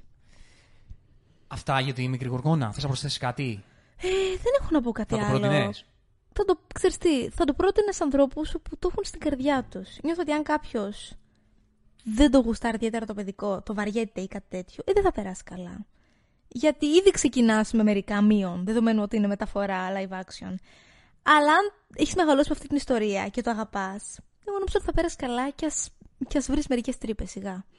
Και εγώ δηλαδή που βρήκα μερικά πράγματα που με χάλασαν, δεν με νοιάζει καθόλου. Το απόλαυσα γιατί πήγα πάλι στο να είμαι πέντε χρονών και να βλέπω αυτή την ιστορία και να, και να ταξιδεύω. Και αυτό νομίζω είναι το πιο σημαντικό με τις live action μεταφορές. Μπορεί να μην είναι τέλειες, αλλά ξυπνούν πάλι το παιδί μέσα σου και αυτό είναι το πιο σημαντικό που μπορεί να κάνει Disney. Ναι, θα πω ξανά έτσι κλείνοντας ότι το καλύτερο κομμάτι είναι τα original τραγούδια του πώς μεταφέρονται. Ναι, μεταφέρονται ναι, υπέροχα. ναι, ναι, ναι, ναι. Ο βυθός visual ήταν πολύ ωραίος. Ε, πολύ ωραία δουλειά. Η πλοκή έχει θέματα. Είναι το project γενικά καταδικασμένο να έχει τα προβλήματα που έχουν οι live action μεταφορέ. Εγώ θα πω μια χαρά βολτούλα στις αίθουσες. Αν ξέρεις τι θα πας να δεις. Ναι, ναι, ναι, Ξέρεις σωστά. πολύ καλά τι θα πας να Σωστά. δεις. Είναι μια χαρά παραμυθένια βολτούλα στις αίθουσες παρά τα ζητήματα που μπορεί να έχει και είναι και αναμενόμενο να τα έχει. Θα πω εγώ. Εγώ προτείνω στον κόσμο να μην τα αναζητήσει καν. Όχι, εντάξει. Δεν είναι ταινία που θες να ψάξεις να βρεις τέτοια θέματα. Δηλαδή, κάνε πως δεν βλέπεις τις τρύπες που υπάρχουν και τα θέματα που μπορεί να έχει και απλά προσπάθησες να το ζήσεις όπως το ζούσες πριν 20-25 χρόνια. 40, πότε βγήκε. Λοιπόν, πάμε στο top 5 μας. Πάμε, πάμε. Έχουμε και λέμε λοιπόν, έχουμε ένα top 5 ο καθένας Μμμ. και θα το πάμε. Λες εσύ νούμερο 5, λέω εγώ νούμερο 5. Λες εσύ νούμερο 4, λέω εγώ νούμερο 4. Λέει ο καθένας για την επιλογή του δύο λόγια, ό,τι θέλει να πει, να το δικαιολογήσει και ο άλλος συμπληρώνει αν δεν το έχει στην πεντάδα του. Τέλεια. Έτσι, γιατί αν το έχει θα, θα μιλήσει εκείνος όταν το, το τοποθετήσει. Αν δεν το έχει και έχει κάτι να πει, συμπληρώνει. Μια χαρά. Είμαστε ok; Θες να πεις κάποιο honorable mention που δεν μπήκε πεντάδα; Μμμ. Ναι, θα ήθελα. Για πες. Θα πω το Alice in Wonderland. Ναι. Το Ούτε οποίο δεν εγώ το έχω είχα βάλει στην πεντάδα μου. Και Ούτε τώρα εγώ που το το σκέφτομαι, μου άρεσε τόσο πολύ που ίσως θα έπρεπε. Ναι, συμφωνώ. Μου αρέσει τόσο πολύ αυτή η ταινία γιατί πήρε όλα όσα στοιχεία έκαναν αυτή την ιστορία, την παιδική ιστορία, λίγο creepy. Το, το γάτο, το πώς μπήκε μέσα η αλήκης σε όλο τον κόσμο. Tim Burton, εντάξει. Tim Burton. Και το έκανε τέλειο, δηλαδή ήταν ο κατάλληλος άνθρωπος για αυτή τη δουλειά. Ναι, ναι, ναι. Ήταν τρομερό, μου άρεσε πάρα πολύ. Παρόλο Ωραίο. που θυμάμαι ότι ξέρεις, σεναριακά μερικά πράγματα δεν έβγαζαν πολύ νόημα. Δηλαδή, σαν να μην είχε πολύ ιστορία μετά πάνω και μετά. Δεν με νοιάζε καθόλου. Το casting ήταν τέλειο και ήταν όλα τόσο creepy, τρομακτικά, αλλά παραμυθένια, που ταξίδευες μέσα στον κόσμο. Και μου άρεσε και το δύο. Ναι, ναι. Ε, νομίζω και εγώ είναι από τις καλές μεταφορές. Ναι, ναι, ναι. Και είναι συμφωνώ. από τις καλές Και από τις μεταφορές. πρώτες, να το πούμε και αυτό. Έγινε πριν πολλά χρόνια. Ναι. Πριν ξεκινήσει η Disney να κάνει παράδοση στα live actions. Που ήταν τότε κι άλλη. Εντάξει, κι άλλη τεχνολογία, για να είμαστε ειλικρινείς. Ε, και νομίζω ότι ένας από τους βασικούς λόγου, ο βασικότερος λόγος της επιτυχίας τη ταινία είναι ο Tim Burton. Ξεκάθαρα. Εντάξει, γιατί όταν δίνει τα ξεκάθαρα. κλειδιά σε ένα τέτοιο τύπο. Δεν το συζητώ. εντάξει, Η- ξέ- ξέρει τι κάνει. Η αισθητική αυτού του ανθρώπου αποτυπώνεται σε κάθε κάδρο αυτής της Ναι. ταινίας. Και τράβαγε και η ιστορία. Ήταν ένα Ου, πολύ ωραίο δέσιμο. Δεν το συζητώ. Δεν το συζητώ. Πολύ ωραίο δέσιμο, συμφωνώ. Εγώ, αν θα έκανα ένα honorable mention, Ναι. είναι το Lion King. Γιατί δεν μπορεί να λειτουργήσει, το είπα και πριν, δεν μπορεί να λειτουργήσει, δεν μπορεί να λειτουργήσουν αυτοί οι ήρωες σε live action όπως, όπως τους ξέρεις. Δεν γίνεται, Δυστυχώς προφανώς. ισχύει αυτό. Αλλά, αλλά δεν ήταν τόσο κακός ο... Συμφωνώ, συμφωνώ. Δεν ήταν. Ναι, δηλαδή είχε κάποια καλά κομμάτια αυτή η ιστορία. Δηλαδή, οπτικά ήταν καλή δουλειά. Δεν ήταν κακή δουλειά οπτικά. Δηλαδή, για αυτό που είχαν να αναλάβουν, ήταν μια καλή δουλειά οπτικά. Για μένα ήταν υπερβολικά καλή δουλειά. Δηλαδή σε τόσο που ήταν τόσο ρεαλιστικά. Που εκεί ήταν το θέμα. Ότι έχανες λίγο συνέστημα. Επειδή ήταν τόσο ρεαλιστικά. Ήταν υπερβολικά ρεαλιστικά. Ναι. ναι. Δηλαδή που δεν μπορούσες να δεις το, δεν μπορούσες να δεις το θρήνο στα μάτια του όταν πέθανε ο μπαμπάς Ναι. του. Οπότε εντάξει, πώς, πώς θα το έκαναν; Σχ- Αληθινό γιονταράκι τον έκαναν. Δεν θα μπορούσε να γίνει αλλιώς. Αλλά ξέρεις, εκεί ήταν που ήθελες το κάτι παραπάνω. Αυτό ήταν μια πολύ σοβαρή δουλειά τεχνικά. Ναι, ναι, δεν το συζητώ. Πολύ σοβαρή Δεν δουλειά. το συζητώ. Φαβρό στη σκηνοθεσία. Ε, είχε κάποια δυνατά κομμάτια. Ήταν μια ωραία ταινία να δεις. Ναι. Μια χαρά ήταν για να το δεις έτσι ένα Σαββατοκύριακο μεσημέρι. Καμία σχέση με ό,τι είναι το Lion King προφανώς. Όχι. Ποιος έκανε τον Σκάρ στο live action; Όχι, τώρα με σκάλωσες. Είναι κάποιος γνωστός, δεν θυμάμαι. Ναι, γιατί... μωρέ, είναι. γιατί. θυμ- Εντάξει, η αλήθεια είναι ότι ο Σκάρ του original θα με στοιχιώνει για μια ζωή. Ε, εντάξει. Ο είναι αυτό Irons που λέμε ήτανε- ότι... Jeremy Irons, ναι. Είχε την Δεν πιο μπορεί. υπέροχη, σατανική, όμορφη, ε, βραχνή φωνή που υπάρχει. Ήταν ο Τσουέτελε Τζιόφορ. Δεν θυμάμαι να μου είχε μείνει η φωνή του. Ναι, γι' αυτό ναι, το ναι. λέω. Δηλαδή δεν θυμάμαι να Καλός. είχα, να είχα κρατήσει Καλός, όχι. τα creepy vibes Δεν κρατάς. του Εγώ αυτό ήρωα. που κράτησα ήταν ο Τζον Όλιβερ σαν το Ζάζου, που ήταν πολύ καλή Ε, επιλογή. ναι. Και ο Σεθ Ρόγκεν Πούμπα. Εντάξει, Εντάξει. εξαιρετική επιλογή. Εντάξει, ο Γκλόβερ τώρα που έκανε το Simba, η Beyoncé που έκανε την Ναι. Νάλα. Ε, εντάξει, τι πάω το ίδιο. Τίποτα ιδιαίτερα, όπως το Τίποτα είπες. ιδιαίτερο. Ήταν αρκετά ok όμως. Δηλαδή δεν, δεν το θεωρώ καταστροφή. Όχι, ούτε χάλια. εγώ. Απλά δεν, δεν θα μπορούσε να είναι τίποτα σε σχέση Ναι, με ναι, το ναι, original. ναι, ναι. Δυστυχώς- Και δεν είχε μια δική του μαγεία. Είχε Δεν ήδη, είχε ήδη ένα ταβάνι αυτή η ιστορία. Μαγεία δεν δεν θα είχε. μπορούσε να το. Ναι. Για αυτά που είχε, για, το, για τις δυνατότητες δηλαδή, ήταν μια χαρά. Ήταν χαριτωμένο. Και ξέρεις, θυμάμαι Αλλά, ότι. ναι. Θυμάμαι το είχα δει μέσα στην καραντίνα. Και ήταν πολύ όμορφη η βραδιά. Ξέρεις, Ναι, σου κράτησε μωρέ. παρέα μια πολύ νοσταλγική Αυτό, ταινία. αυτό. Άρα νομίζω καλό είναι να μένουμε μέχρι, μέχρι εκεί. Ναι, μέχρι εκεί. Πάμε στο νούμερο 5 σου. Για πάμε. Λοιπόν, νούμερο 5 μου έχω το Jungle Book. OK, το έχεις χαμηλά, δεν Το θα μιλήσω βιβλίο- γιατί το έχω ψηλά. Το ξέρω, το ξέρω. Έχω το βιβλίο της Ζούγκλας. Ε, θα πω αρχικά αυτή την ιστορία ότι το παιδικό, το original, ήταν από τα αγαπημένα μου όταν ήμουν μικρή. Πρέπει να το είχα λιώσει. Και μάλιστα είναι και πάρα πολύ παλιό. Το οποίο, δεν ξέρω, όταν ήμουν μικρή δεν το είχα συνειδητοποιήσει. Αλλά έχει κλείσει πόσα; Σχεδόν 60 κάτι χρόνια ύπαρξη αυτή η ιστορία. Και ήταν τόσο καταπληκτικό και το animation και πάνω απ' όλα το voice acting.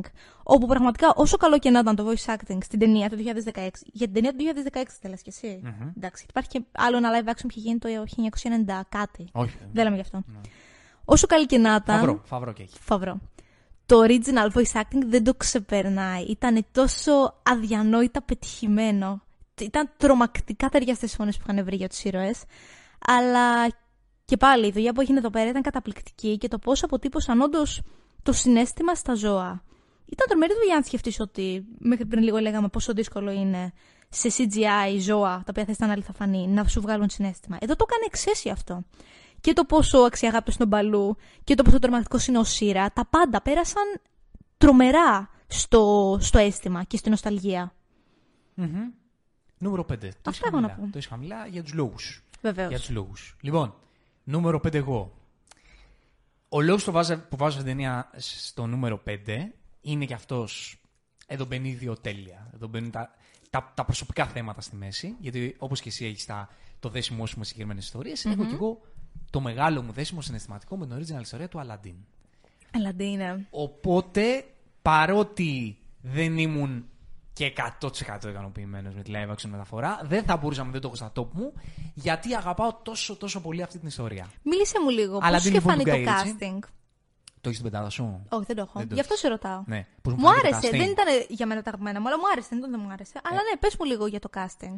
Πώς μου φάνηκε το casting; Ε, ο Will Smith, που εκεί είναι το τζις κομμάτι, Ε, σαν ακριβώς. Τζίνι, τον Robin Williams, δεν γίνεται να τον ξεπεράσει ποτέ Όχι, κανείς. όχι, όχι. Δηλαδή, μην λέμε βασικά πράγματα. Δεν υπήρχε τέτοια Ναι. προσδοκία από, από κανέναν ποτέ. Δεν θα έπρεπε. Όχι, όχι, όχι. Ναι, γιατί αυτό που, το οποίο έκανε ο Robin Williams στο ρόλο του Genie στο voice acting της original ταινίας είναι μία από τις καλύτερες δουλειές voice acting στην ιστορία της Disney. Είναι εξωγήινο, Μπορεί είναι για εξωγήινο. μένα η καλύτερη Το πιστεύω voice αυτό που acting λες. δουλειά Το στην πιστεύω ιστορία αυτό της που Disney. Τα μισά είναι αυτοσχεδιασμοί δικοί του. Ξέφευγε αυτό το πράγμα. Δεν θα μπορούσε να είναι Και κάτι... τον, και τον έβλεπες όταν το ηχογραφούσε στα βιντεάκια που Ναι. υπάρχουν. Και Χήμαρος, τρομάζει. Δηλαδή λες, χήμαρος. η ιδιοφύλλη αυτού του ανθρώπου πρέπει να τον τρώει μέσα του. Ναι. Δηλαδή ένιωθες ότι έρχονταν ατάκες και δεν είχε χρόνο να τις πει. Δεν είχε χώρο να δώσει όλο τον ήρωα.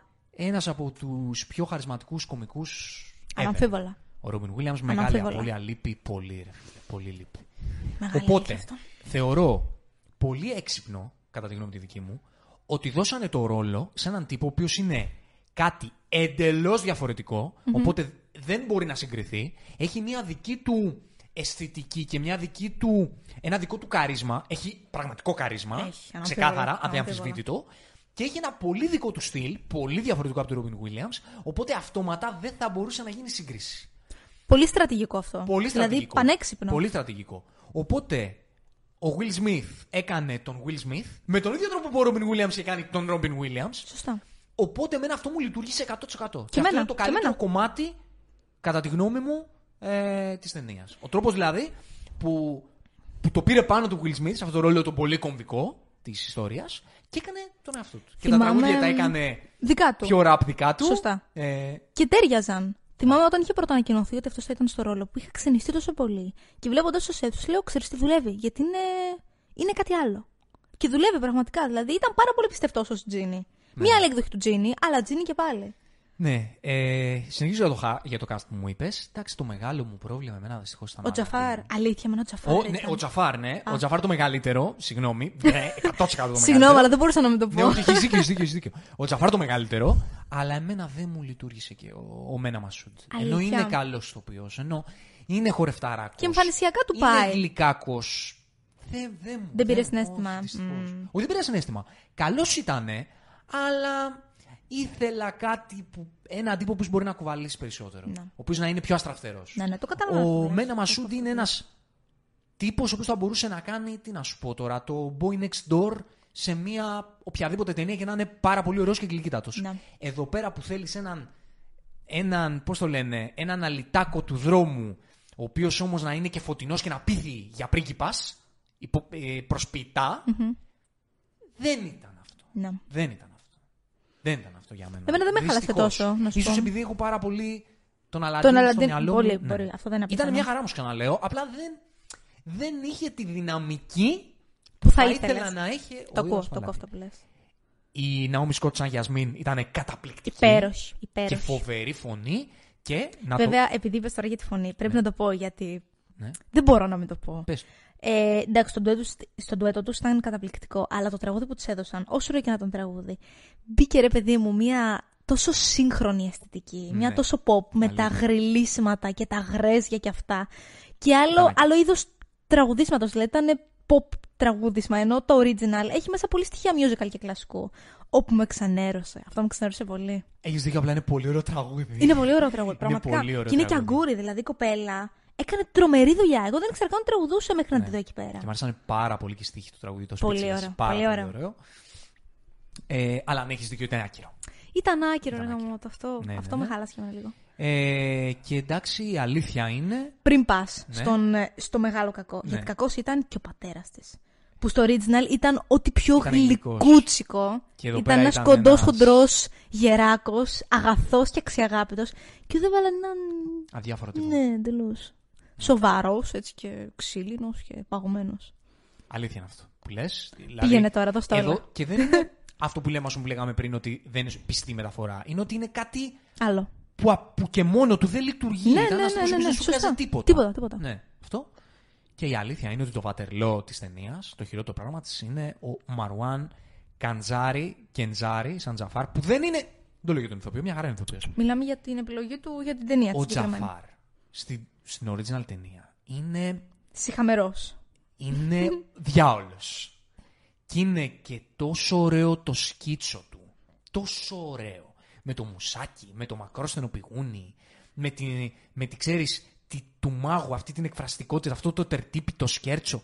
Και αυτός είναι ένας τύπος... Και μια φωνή επίσης τόσο βραχνή και βαθιά. Ναι.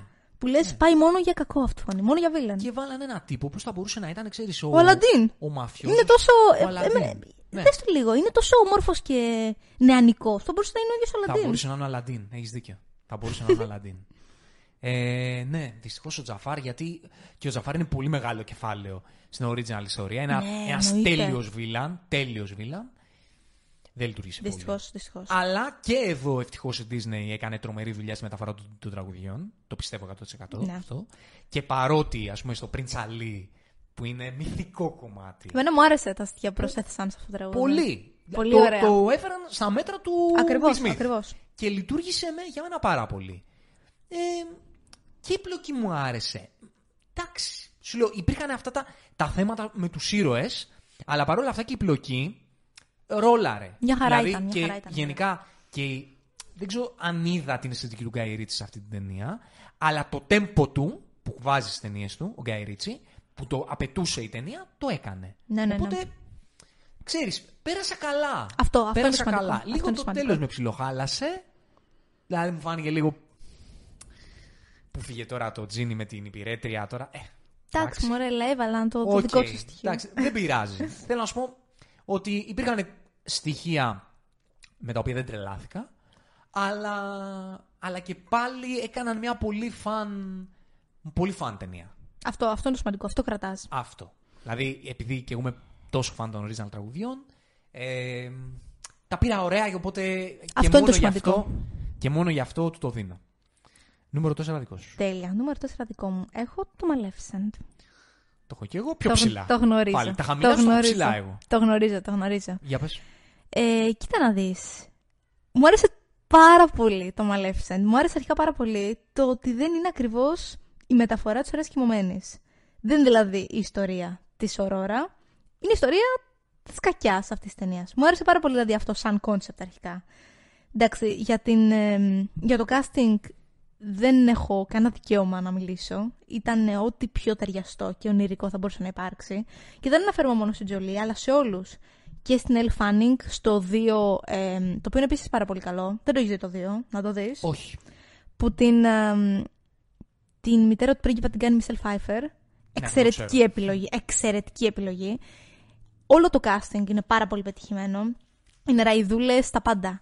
Ε, μου άρεσε τόσο πολύ η αισθητική αυτής της ταινίας, τα κοστούμια, η μουσική. Τη βρήκα όλη την ταινία απολαυστική. Μου άρεσε πάρα πολύ το villainous origin story της Maleficent.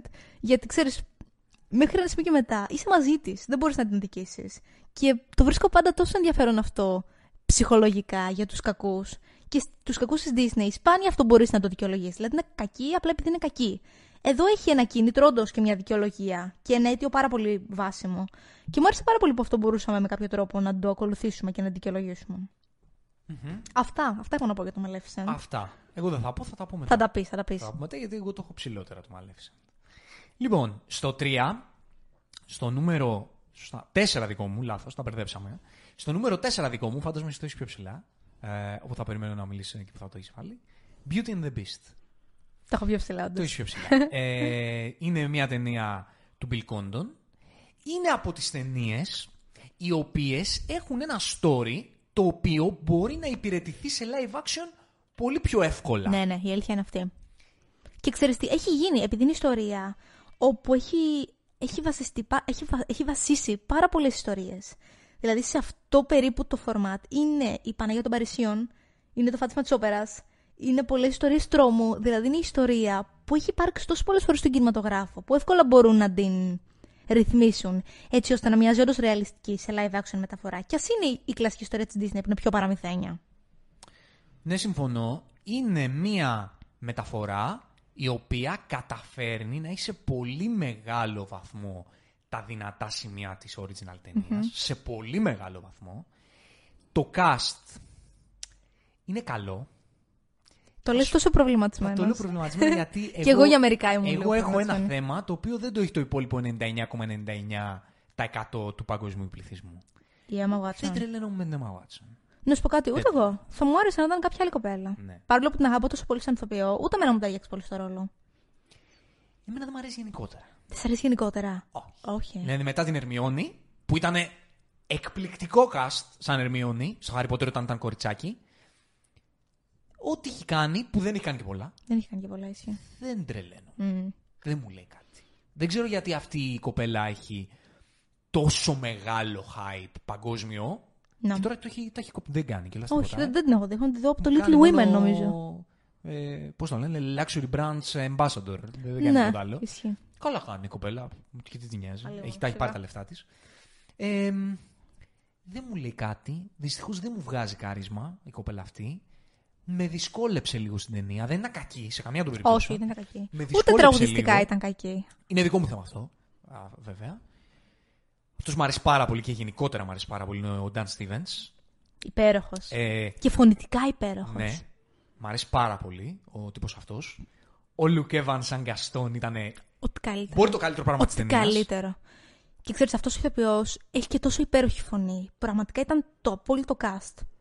Για μένα και ο. Αχ, πώς τον λέγαν. Ο.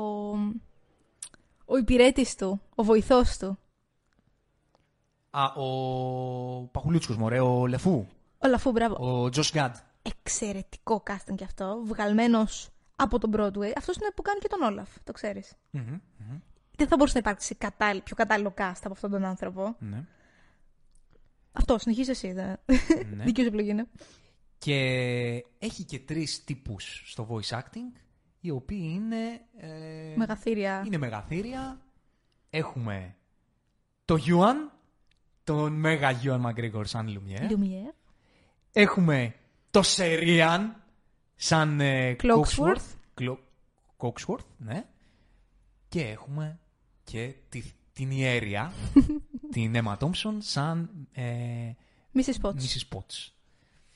Οι οποίοι, Ίσως το κουβάλισαν πιο πολύ από όλους. ναι, ειδικά η Emma Thompson. Δηλαδή, ο, ο, η συμβολή της Emma Thompson στην ταινία είναι κομβική, κουβαλάει τρομερά. Γενικά όλα τα τσαγερά και τα έτσι, ε, όπως ό,τι, όσο καλή και σημαντική δουλειά κάνουν στην original ταινία, το ιδιο σημαντική δουλειά κάνουν και εδώ, που βοηθάνε πάρα πολύ. Σωστά. Και νομίζω ότι σκηνοθετικά ο Bill Condon κατάφερε να βγάλει αυτό το σκοτάδι της, της φάσης του τερατος και, το, και το που ζει απομονωμένος ε, και ο- όλο το δικό του δράμα. Και αυτό που λειτουργήσε περισσότερο απ' όλα ήταν η σχέση του με την πεντάμορφη. Ναι, ναι, Νομίζω ναι. αυτό είναι, επειδή είναι το σημαντικότερο πράγμα σε αυτή την ιστορία. Βλέπεις Δηλαδή, όντω είναι μια σχέση να κτίζεται. Το νούμερο ένα πράγμα που πρέπει να πετύχεις σε αυτή την ταινία για να δουλέψει Σωστά. και δουλεύει. Οπότε Σωστά, επειδή σωστά. δουλεύει αυτό, η ταινία καταλήγει να είναι ε, επιτυχημένη. Έχεις και δίκιο. συναισθηματικά και όλα τα τραγούδια ήταν καταπληκτικά. Δηλαδή το παραμύθι που έπρεπε να βγάλει αυτή η ιστορία υπηρετήθη σε αυτή τη μεταφορά έτσι όπως έπρεπε. Είναι Συμφωνώ. πραγματικά πολύ καλή μεταφορά. Είναι, είναι, είναι. Live action. Συμφωνώ όντως. Και είχε πάει και πάρα πολύ καλά. Πρέπει να είναι από τις μεγαλύτερες επιτυχίες των live action Ναι. της Disney. Ναι, ναι. Οπότε ε, βοηθούσε η ίδια ιστορία στο να γίνει το adaptation Σίγουρα. και σίγουρα. υπηρετήθηκε και σωστά. Νούμερο ε, τρία δικό σου. Αυτό που είπαμε μόλις, το Beauty and the Beast. Α, ωραία. Άρα, άρα δεν Νιώθεις τα πάνω λέω της. έτσι. Για πες. Ε, κοίτα, αυτά που είπες και εσύ έχω να πω. Δεν έχω να, να προσθέσω κάτι. Θα πω ότι, Σε ένα Watson σ' αρέσει. ξέρεις, σαν Γενικά. ηθοποιό, μ' αρέσει, ναι, δεν έχω θέμα. Να σου πω δεν την έχω δει και σε τόσα πολλά. Σου ταιριάζε εδώ; Όχι τόσο, να σου πω την αλήθεια, όχι. Ενώ δεν, δεν βρήκα κάτι τεχνικά κακό μαζί της. Δηλαδή δεν ήταν ότι δεν μου άρεσε η φωνή της, η υποκριτική της ή κάτι τέτοιο. Απλά θα ήθελα κάποια άλλη κοπέλα. Κά- κάτι άλλο, δεν ξέρω. Κάτι λίγο πιο λυρικό, δεν ξέρω. Μου φάνηκε λίγο καθημερινή για αυτό το ρόλο. Ναι. Είναι, είναι πολύ κομβικός ρόλος, Παρότι ρε το παιδί μου. κάνουν αυτό οι live action μεταφορές της Disney. Ναι, το κάνουν Όλες όντως. Το κάνουν όντως Οι αυτό. Πριγκίπισσες Είναι πολύ καθημερινές. Είναι αρκετά ναι, ναι, ναι, ναι, καθημερινές, ναι, ναι. Αυτό ισχύει το το κάνουν. Ε, κοίτα, σε μερικέ περιπτώσεις δουλεύεις, σε μερικές όχι. Ναι. Αλλά αυτό δεν έχει να κάνει, ξαναλέω, τόσο με την εξωτερική εμφάνιση, όσο με την ενέργεια. Με την άβρα που βγάζει υποκριτικά ε, η κάθε ηρωίδα. Εδώ δεν το έλαβα τόσο πολύ. Μου άρεσε πάρα πολύ το τέρας και πώς το έκαναν ε, CGI ρισμένα, αλλά και επίσης φωνητικά. Το οποίο είναι πάρα πολύ δύσκολο να το πετύχουν στο voice acting. Το έκανε εξαιρετικά αυτός ο άνθρωπος. Αλλά εξεκολουθώ μαζί σου και λέω το καλύτερο κομμάτι ήταν ε, εκτός από τα τρία τσαγερά, το, τον Lumiere, τον Cloaksworth και την Mrs. Potts, ήταν ο Luke Evans. Ήταν μια απόλαυση αυτός ο άνθρωπος. ήταν αυτό που έπρεπε να είναι ο ήρωας Ναι, αυτός. ναι, ναι, ναι, ναι, έτσι. Πολύ καλός ο Ξέρεις, Luke Evans. ένας κούκλος, αλλά γλιώδης. Ναι. Δηλαδή που θες να τον μισήσεις. Το, το βλέπεις ότι, το- ότι πρέπει να τον μισήσεις. Μμμ. Ήταν εξαιρετικός. Ήταν εξαιρετικός. Αυτά. Αυτά. Νούμερο 3 δικό μου. Ναι. Σιντερέλα. Και εγώ πιο ψηλά. Στα 8 τα βρίσκει πιο ψηλά. ταινία του Kenneth Branagh και βγάζει ταινία Kenneth Branagh. Το, το βγάζει ότι είναι ταινία Kenneth Branagh. Έχει καταφέρει να κάνει, το οποίο αυτό είναι το, το καλύτερο πράγμα για μένα, σε αυτή την ταινία, ότι έχει καταφέρει να το κάνει πιο ρεαλιστικό. Ναι. Παρότι κρατάει την έννοια του παραμυθιού από τη μέση και μετά, περνάει, έχει καταφέρει στις σχέσεις που χρειάζεται να αναπτυχθούν ε, της ε, Σταχτοπούτας με τη Μητριά και με τις ε, αδερφές της και σε σχέση με την οικογένειά της και το πώς έμεινε μόνη της, έχει καταφέρει τις σχέσεις τους να τις βγάλει με πολύ ανθρώπινο τρόπο και με πολύ έτσι βάσιμο. Και εδώ εντάξει υπάρχουν ε, κομμάτια λίγο περίεργα τα οποία στο live action λίγο χτυπάνε όπως το βασικό ας πούμε γιατί δεν έφυγες από αυτό το σπίτι που ευγύριζε και λέγε ναι αγαπάω το σπίτι γιατί αγαπούσαν οι γονείς μου δεν είναι κανένα νόημα αλλά και στα animation φυσικά σου περνάει αυτό δεν σε Εννοείται, ενοχλεί. στο live εννοείται. action πάντα λίγο αυτά Χτυπάει. ενοχλούν αλλά οκ, δεν μπορούσε να κάνει και κάτι άλλο ε, ο, ο δημιουργός αλλά εδώ έχουμε μία Lily James στο ρόλο της Σταχτοπούτας Ωραίο cast. Εμένα μου άρεσε πάρα πολύ. Εμένα γενικά μου αρέσει πάρα πολύ η Lily James. Τη θεωρώ εξαιρετικότατη ηθοποιό. Και εδώ πέρα έχει καταφέρει να είναι γλυκύτατη, γλυκύτατη, παρότι δεν είναι κλασικά πανέμορφη. Είναι γλυκύτατη, είναι καθημερινή. Και είναι και γλυκύτατη υποκριτικά. Ναι. Και έχει, ξέρεις, έχει και αυτό το ανάστημα που κάνει τον πρίγκιπα να τη γουστάρει. Έχει και, και αυτό το, το καλό κορίτσι, τη- την αγνή ψυχή. Μμ. Τη βγάζει. Το βγάζει, το βγάζει, βγάζει όντως. πολύ, πείθει υποκριτικά ότι έχει αγνή ψυχή ε, η Lily James. Μου Ωραίο άρεσε, μου άρεσε πάρα πολύ το μήνυμα αυτής της ιστορίας που της έλεγε η μητέρα της. Πολύ για το have courage and be kind. cast. Ναι. Δεν θα μπορούσε να υπάρχει πιο όμορφο μήνυμα για ένα παραμύθι. Και νομίζω ότι είναι η... το εκπροσωπεύει σε όλη την ταινία 100%. ναι. Και ό,τι δουλειά έγινε α, στο CGI από αυτά τα λίγα που χρειαστήκαν ήταν πολύ ωραία. Πολύ, πολύ καλά. Είναι σημαντικό το ότι ε, αυτό είναι αυτό που είπαμε ότι οι κάποιες ιστορίες μπορούν να λειτουργήσουν καλύτερα σαν δομή στο να γίνουν Σωστά. adaptations. Οπότε και αυτό εδώ είχε τις προδιαγραφές να λειτουργήσει Ναι, ναι, ναι. και λειτουργήσε. Και υπάρχουν και πολλές. Έχουν υπάρξει πολλές τακτοπούτε, πολλά live actions, πολλά retellings σύγχρονα. Δηλαδή είναι από τις πιο εύκολες ιστορίες για να μεταφερθουν στην τηλεόραση. Για τον Richard Madden τα είπαμε ήδη. Τον θεωρώ πολύ ωραίο cast για πρίγκιπα της Disney. Συμφωνώ, Πολύ συμφωνώ ωραίο απόλυτα. cast. Μπορούσε να το κουβαλήσει. Η Έλενα Bonham Carter.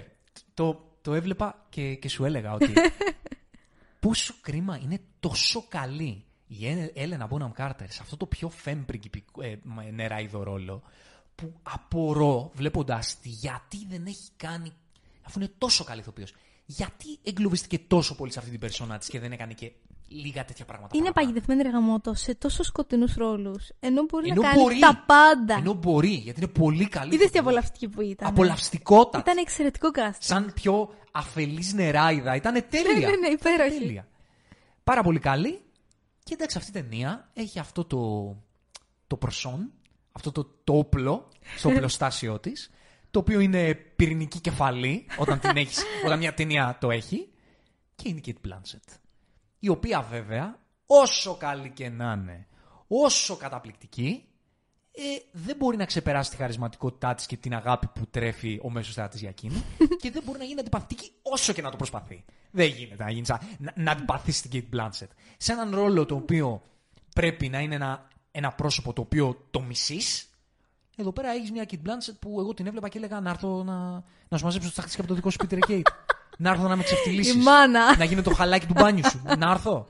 Έρχομαι, δεν έχω κανένα πρόβλημα. Ε, είναι αυτό το θέμα. Αυτό που λέγαμε, το είχαμε πει και στο. Το συζητάγαμε για το Ματίλντα. Μμμ, που ήταν μπράβο. η, τη διευθύντρια, Η- η, η Trunch Emma bull, Thompson. την είχε κάνει η Emma Thompson. Και είναι ένας ρόλο που πρέπει να τον μισήσεις. Δεν γίνεται να μισήσεις την Emma Thompson. δεν, δεν γίνεται. Οπότε έχει αυτό το πρόβλημα, ας πούμε, ο ρόλος της ε, της μητριάς για την Cate Blanchett, αλλά υποκριτικά είναι. Ήταν απίθανη υποκριτικά. Απίθανη για την Απίθανη. Cate Blanchett. Έτσι, οκ. Οπότε ήταν πραγματικά ωραία μεταφορά. Ωραία Ήταν, μεταφορά ήταν, και είχε ήταν. και τη μαγεία, είχε και αυτό το ρεαλιστικό στοιχείο. Ήταν ωραίο, ωραίο. ωραίο. Τέλεια, πηγαίνουμε. Δύο δικό σου. Νούμερο 2. Θα πω το Christopher Robin. Ναι, Το ήξερες ότι έρχεται. ναι. Εγώ δεν το έχω. Δεν το έχεις δει. Δεν το έχω δει. Δεν το έχεις δει. Δεν το έχω δει. Δεν νομίζω να το έβαζες στην πεντάδα σου, γνωρίζοντά σε. Δεν είμαι φαν Winnie. Εγώ Είμαι είμαι. fan Yuan, το βέβαια. ξέρω. Ναι. Εγώ είμαι, είμαι και fan Yuan, αλλά πάνω απ' όλα είμαι fan Winnie. Είναι το πρώτο παιδικό που θυμάμαι να βλέπω ever στη ζωή μου και το είχα λιώσει. Το είχα λιώσει. Ό,τι επεισόδιο είχε βγει, το είχα δει 15.693 φορές, δεν ξέρω. Αγαπώ αυτή την ιστορία, αγαπώ αυτόν τον ήρωα όσο τίποτα άλλο. Θεωρώ ότι δεν υπάρχουν πιο αγνά και όμορφα μηνύματα για να πάρει ένα παιδάκι από αυτή την ιστορία, από αυτή την παρέα, από αυτά τα ζωάκια. Ε, και χάρηκα τόσο πολύ όταν είδα ότι βγήκε αυτή η μεταφορά, παρόλο που δεν είναι η ιστορία του Winnie. Είναι η ιστορία του Christopher Robin, που μεγαλώνει και έρχεται πάλι σε επαφή με τα ζωάκια. Αλλά δεν με νοιάζει, δεν με νοιάζει καθόλου. Το, την είδα την ταινία κλαίγοντας, πραγματικά. Με πήγε τόσο πολύ πίσω στα, στα παιδικά μου χρόνια, ούτε καν παιδικά, οριακά μορουδιακά χρόνια. Δηλαδή, ήμουν νήπιο όταν το έβλεπα. Ε, κοίτα, είχε τα προβλήματά της. Με το βασικό ότι ο Κρίστοφερ Ρόμπιν ποτέ δεν ήταν ιδιαίτερα συγκινημένος. Δηλαδή, τον έβλεπες στην αρχή της επαφής με τα ζωάκια, σε όλη την ηλική ζωή, και ήταν πάντα λίγο έτσι. Εντάξει, είστε κι εσείς εδώ. Ναι. Ναι. Αυτό δηλαδή Χώστος. με είχε ξενερώσει Χώστος. λίγο. Εντάξει, ποτέ βέβαια ότι ξέρεις, ο άνθρωπος έχει μεγαλώσει, κάνει δική του οικογένεια και ποτέ τα ζωάκια τον βοηθούν, ας πούμε. Αλλά ξέρεις, ήθελα λίγο παραπάνω να δω την, τη σχέση μαζί τους. Αλλά τα μηνύματα της ιστορίας, του παραμυθιού αυτού, τα έβγαλε ακόμη και αυτή η ταινία. Και ήταν, ξέρεις, είναι αυτή η κλασική ταινία που θέλεις να δεις με το παιδάκι σου μια Κυριακή. Είναι κατά κόρον μια οικογενειακή γλυκιά ταινία. Και περισσότερο για συναισθηματικούς λόγους την έχω και τόσο ψηλά, γιατί αγαπώ τόσο πολύ την ιστορία αυτή, που ίσως να μην είμαι καν τόσο αντικειμενική. Εντάξει, και δεν χρειάζεται. Άσε. Και δεν χρειάζεται. Πολύ σωστά. Πάμε στο δύο δικό μου. Maleficent. Maleficent. Ε, μ, άρεσε, μ' άρεσε πάρα πολύ αυτή η ταινία. Πραγματικά το λέω μ' άρεσε. Μ' άρεσε γιατί έχει πολλά καλά στοιχεία μαζεμένα και έχει ένα πάρα πολύ ενδιαφέρον angle. Δηλαδή, σε όλες τις μεταφορές της Disney που είπαμε ότι που πασχουν ότι το, το δραματικό ας πούμε επίπεδο που έχουν δεν μπορούν να το μεταφέρουν, δεν δεν διατίθεται να το κάνουν αυτό. Ναι. Εδώ πέρα έχει, έχει μια οπτική ιστορία της, της ωραίας κοιμωμένης, η οποία είναι τρομερά ενδιαφέρουσα. Πήρανε τη Maleficent, την κακιά μάγισσα, και, το, και αλλάξαν όλη την ιστορία από τη δική της πλευρά και το έκαναν, κατά τη γνώμη μου, πανέξυπνα. Στην πλοκή υπάρχουν θέματα, έτσι. Δηλαδή, το, η πλοκή, το σενάριο, δεν λειτουργεί και πολύ. Έχει θέματα. Οκ, εντάξει. Προσπαθώντας να υλοποιήσουν αυτή την οπτική. Όμως, και είναι ένα πολύ τεράστιο, ένα γιγαντιαίο όμως, είναι τόσο καλή και στέρεα η δουλειά στο ταξίδι της ηρωίδας, τόσο πολύ, που δεν σε νοιάζει τίποτα άλλο. Είναι 100% πετυχημένο για μένα το εγχείρημα, γιατί πραγματικά είπανε θα πούμε την ιστορία από την πλευρά της μάγισσας και αυτό το πράγμα όντως λειτουργήσε σαν ιστορία. Άσε την Τζολί, Ναι, ναι, ναι, ναι, ναι. όντως λειτουργήσε σαν ιστορία. Της έδωσαν πολύ ωραίο background, της έδωσαν ε, πολύ ωραίο λόγο για τον οποίο έγινε το turn, της έδωσαν ε, ένα πολύ σημαντικό θέμα, το θέμα της εκδίκησης και το πώς, μπορείς, το πώς η αγάπη είναι σημαντικότερη από την εκδίκηση. Ε, έδωσαν δράμα. Φίλε, όταν κάνει τα φτερά της, είσαι σε φάση μαλάκα, είναι Ναι, βιασμένη. ναι, ναι, ναι, ναι, ναι. Τη βίασε επί της ουσίας. Δηλαδή είναι τρομερό αυτό που συμβαίνει σε μια ταινία της Disney. Εκεί που την Είναι βλέπεις σκληρό. να ουρλιάζει από τον Ναι. πόνο, από την απώλεια. Συ- Πονάγει, συνταρακτικό. πονάγει η καρδιά σου, πραγματικά. Συνταρακτικό. Και ήταν πάρα πολύ ωραίο και καθόλου επιτιδευμένο το πώς άρχισαν να χτίζουν βήμα, βήμα, βήμα, Τη βήμα τη σχέση. σχέση της με την, ε, Πάρα πολύ όμορφο. με την ε, Ορόρα. Ορόρα. Πάρα πολύ στρατηγικά ε, έχτισαν βήμα-βήμα τη σχέση της και κατά το γεγονός spoiler, τώρα να το πω. Όχι, μωρέ, τι spoiler. Να μην το πω. Να το πεις, Το πώς εσύ στο και να το τέλος πεις. ξυπνάει η Ορόρα. Να το πεις. Ε, Γιατί αυτό δεν υπάρχει. Ω, δεν το λέω, δεν το λέω. Μην το πεις. Δεν το λέω. Ε, Μήπως κάποιος δεν την έχει δει να το δει. Γιατί είναι Ε, ναι. πολύ όμορφο να το δείτε. Το ποιος είναι ο τρόπος που τελικά η, η ωραία κοιμόμενη ξυπνάει. Ξυπνάει. Το θεωρώ, φίλε, συγκινήθηκα πολύ. Πολύ. Γενικά μου άρεσε πάρα πολύ σε αυτήν την ταινία το πώς έκαναν μητέρα της τη Maleficent. Ναι. Τι υπέροχο που είναι αυτό το πράγμα. Ναι. Ιδιοφιέ, πραγματικά. Όπου ήταν, εντάξει, το, το παιδί του, του, Του ανθρώπου που την Ναι, ωραία κατηβίασε. ναι. Ψυχικά σίγουρα. πολύ, πολύ, πολύ βαρύ. Και εδώ πριν πάω στα καλά. Και εδώ έχω θέματάκια με το casting. Τι σε γάλασε; Με χάλασε ο Βασιλιάς πάρα πολύ. Βασιάσαι. Ο Σάλτο Κόπλεϊ. Να σου πω, έχουν περάσει χρόνια, δεν τον θυμάμαι. Ναι, για να εγώ έχω επειδή το είδα άποψη. πρόσφατα, Μμμ. δεν μου άρεσε καθόλου. Δεν σου άρεσε. Τι να πω, δηλαδή δεν θέλω να πω κάτι για τον ηθοποιό. Δεν μου άρεσε δυστυχώς, να πω την αλήθεια μου, και δεν μου άρεσε και ο Σαμ Ράιλι σαν το Διεβάλ. Ναι. Το κοράκι. Ούτε αυτό μου Εμένα άρεσε. δεν θυμάμαι να με είχε χαλάσει αυτός. Ναι, μου φάνηκε. Καλό λίγο λίστα, μωρέ. Όχι. ε. Αδιάφορος. Ναι. Πώ σου έχει φανεί η Ελ; Η Έλλη μου άρεσε πάρα πολύ. Γενικά η Έλλη Φάνινγκ είναι... έχει αυτό το χαμόγελο που ανοίγει η καρδιά σου. Νομίζω ανήκει στους ανθρώπους, που έχουμε πει μερικές φορές, όπου σου βγάζει ότι έχει κάτι λίγο εθέριο. Ναι. Το τερ- τέριαζε τόσο πολύ σε αυτό το σύμπαν. Δηλαδή και κάποιον άλλο ρόλο να έκανε. Έκανε μια από τις νεραϊδούλε, ας πούμε. Θα ταιριαζε Το, το πολύ ταιριαστό και επιτυχημένο με την ηρωίδα της και με το cast της Έλλη Φάνινγκ είναι το γεγονός ότι οι νεράιδες έρχονται ας πούμε, και της δίνουν την αστερόσκονη ότι θα γίνεις ένα, ένας άνθρωπος που όλοι θα τον αγαπούν και θα έχει μόνο καλά συναισθήματα μέσα του και θα αγαπάει όλο τον κόσμο. Και το χαμόγελο της Elle Fanning Το είναι βγάζει. σαν να μεταδίδει όλη αυτή την ενέργεια αυτού που υποτίθεται ότι χρήστηκε η Ακριβώς, ηρωίδα. ακριβώς. Οπότε το θεωρώ καταπληκτικό, καταπληκτικά πετυχημένο το cast. Πάρα πολύ καλή κοπέλα και υποκριτικά πολύ καλή. Και το υπέροχο Και είναι. παραμυθένια, όλο, τέλειο. Το υπέροχο του έβγαζε και μια αφέλεια, δηλαδή την παιδικότητα Ναι. της της ηρωίδας. Του ότι δεν είναι 25-30 χρονών, είναι πόσο, 16, 15-16, κάπου, κάπου εκεί. Στα 16 ε, πέφτει στον ύμνο. Ναι, στα 16. Οπότε, ναι. Το έβγαλε αυτό. Παρόλο που η κοπέλα ήταν και μεγαλύτερη, δηλαδή σου έβγαλε αυτή την παιδικότητα και την αθωότητα. Ναι, πολύ καλή. Ε, και να πούμε τώρα. Τι να πεις Τι να για, πεις, για την άλλη αίρια. Τι να πεις. Τι να πεις. Τι να πεις. Και τι να πεις. Και τι να πεις. Για το cast της Ατζέλινα Τζολί και τη δουλειά της σαν Maleficent.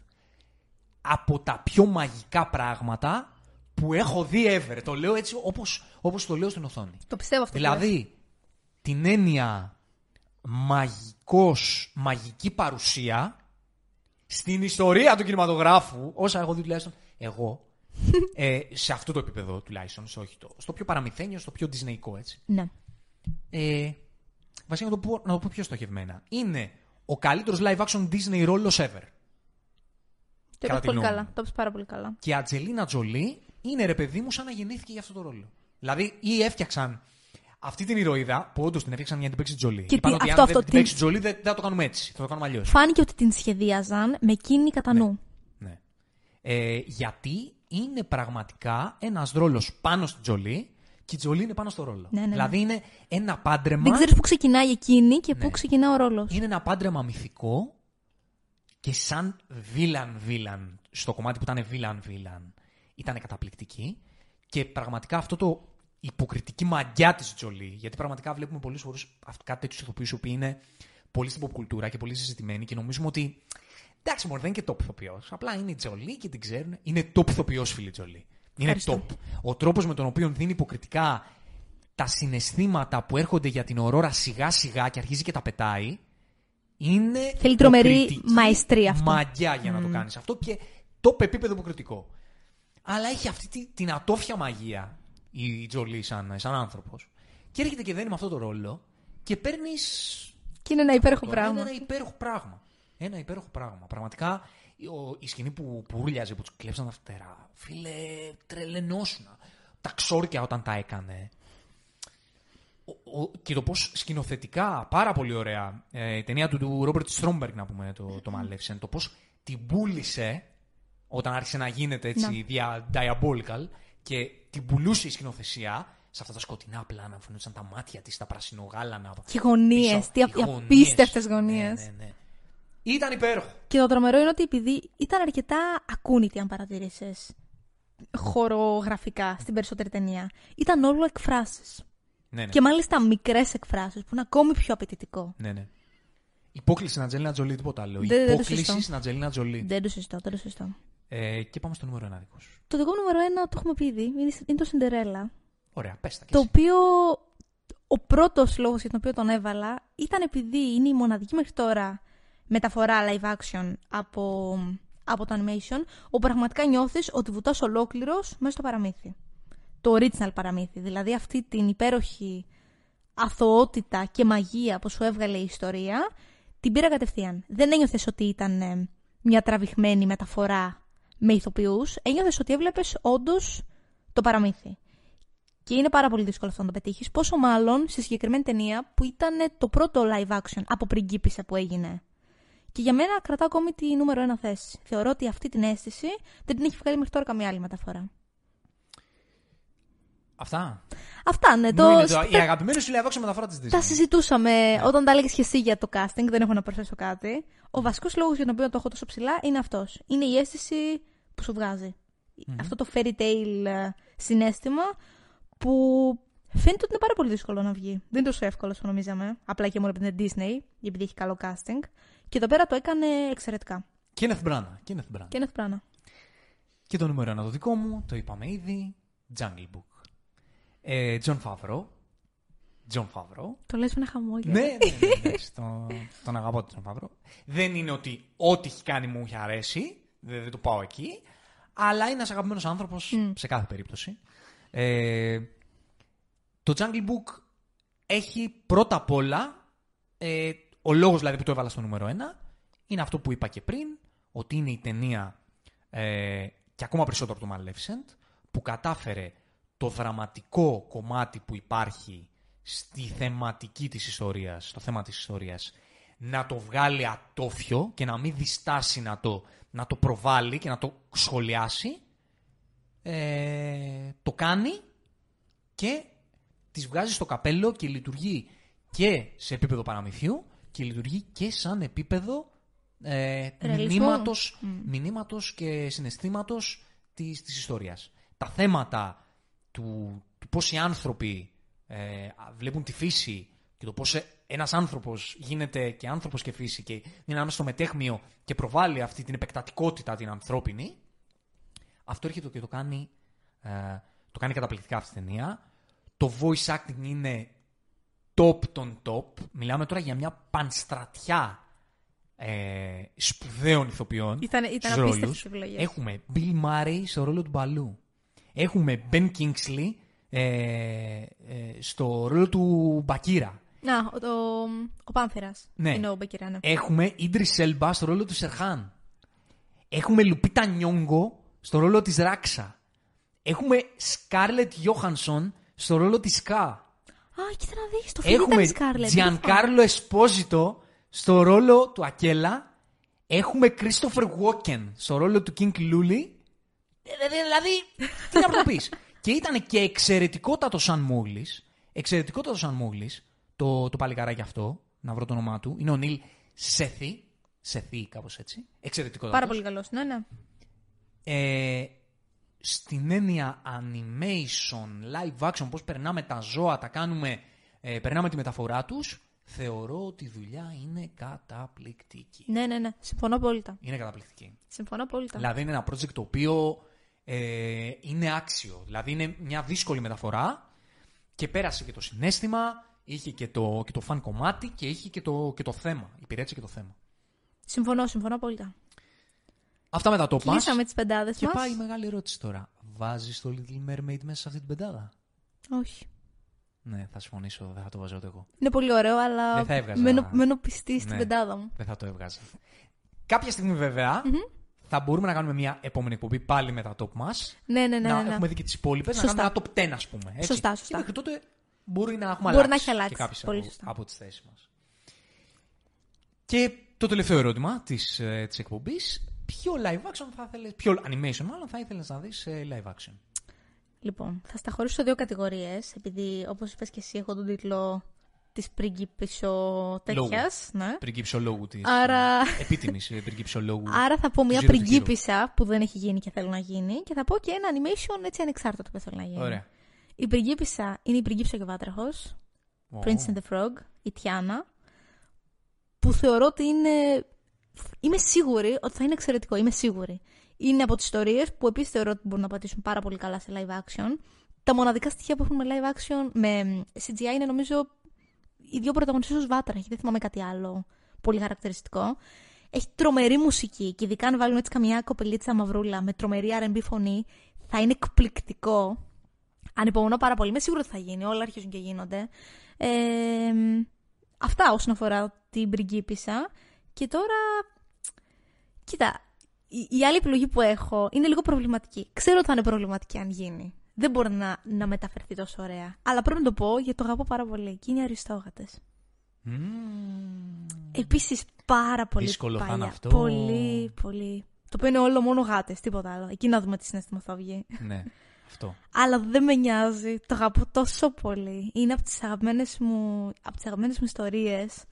Έχει τρομερή μουσική, έχει α- απίστευτες τζαζιές, έχει τρομερό χιούμορ. Αρκετά είναι υλικό χιούμορ για παιδικό. Παλιά τα έκαναν αυτά, πλέον είναι πολύ συντηρητικοί. Ε, μα, μακάρι να γίνει κάποια στιγμή, θα το ήθελα τόσο. Την αγαπώ τόσο αυτή την ιστορία.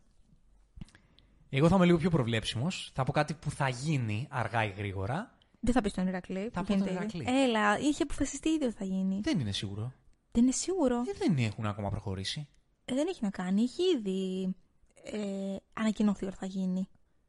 Εντάξει, α, να μην πω δηλαδή τον Ηρακλή. Όχι, δεν μετράει. Να πω την Παναγία των Παρισίων έχει γίνει, αλλά Α, Ωραία επιλογή. Να αυτό. γίνει ξανά. Ναι, ναι, ναι. ναι, ναι. Αυτό είναι πολύ ωραίο. Ναι, επιλογή. να γίνει, ξέρεις, μόνο το. Πάρα πολύ ωραίο. Μόλο, Εκεί να βλέπεις τα το- γάλματα το, Disney, το δωρικά. big budget, ρε παιδί. μου. Πολύ ωραίο θα ναι, είναι αυτό. Παναγία των Παρισίων, ναι, αυτό. Και Σάκη Ρουβά σαν ε, Κουασιμόδο. Τέλεια, να θα τον το πάρει πάρουμε. Disney, Θα να τον το κάνει πάρω, θα το Κουασιμόδο. πάρω. Σάκη Ρουβά. Ε, Πάντως, επειδή ανέφερες τον Ηρακλή, ανυπομονώ και εγώ πάρα πολύ. Ναι, ρε, εντάξει. Ναι. Εμένα είναι από τα αγαπημένα μου τώρα, εντάξει. Και εμένα, και Η εμένα το εκπομπή ίδιο. αυτή έχει βαφτιστεί. Ακριβώς, ακριβώς. Δεν είναι τυχαίο το όνομά Δεν είναι τη. τυχαίο. Έχει, η εκπομπή αυτή έχει βαφτιστεί από το. Να ξέρεις, από τον Ηρακλή. τρέμω ήδη για το ποιον θα κανσάρουν για άδη. Έτσι και μου Αυτό βάλουν είναι, ναι, ρε, κανέναν φλούφλι Είναι ή κωμικό. κανέναν πολύ όμορφο ή κανέναν πολύ νέο, έχει φύγει. Ναι. Και πρέπει σαν Ηρακλή να βάλουν κάποιον ο οποίος να είναι πιτσιρικάς. Ναι, ναι, ναι, ναι, Έναν ναι. τύπου Ισχύει. στα 25 του. Ναι, ναι, ναι. Γιατί ξέρεις το πρώτο Α τον όνομα. του μπανιάσουν, αλλά ας είναι Ναι. μικρός. Το πρώτο όνομα που είχε ακουστεί ήταν ο Chris Pratt. Όχι, ρε γαμώ. Είναι μεγάλος τώρα γι' αυτό. Όχι. Εντάξει, είχε ακουστεί προ, προδεκαετίας που ήταν να γίνει. Δεν μου ταινία. πάει κιόλας. Δεν μου πάει. Ναι. Πρέπει να είναι ένας Μπάρμπι εμφανισιακά εντελώς. Ναι, δεν ξέρω. Δηλαδή, αν το ξέρεις κάνουν ποιος θα έτσι. τέριαζε. Αν ήταν τώρα 20, 25 ετών. Ο Πάιν. Ναι. Που τον βλέπεις Ναι, και ναι, ναι, λες ναι. είναι όντως ο Κεν. Ισχύει. Αν τον ντουμπάνιαζαν λίγο, θα ήταν τέλεια επιλογή. Μεγάλα χείλη, έτσι, κόκκινα χείλη, γαλανά μάτια, θα ήταν τέλεια επιλογή. Ε, και ξέρω ποιος θα ταιριάζε; Ποιος; Ο Σούπερμαν, ο Κόρεν Σουέτ.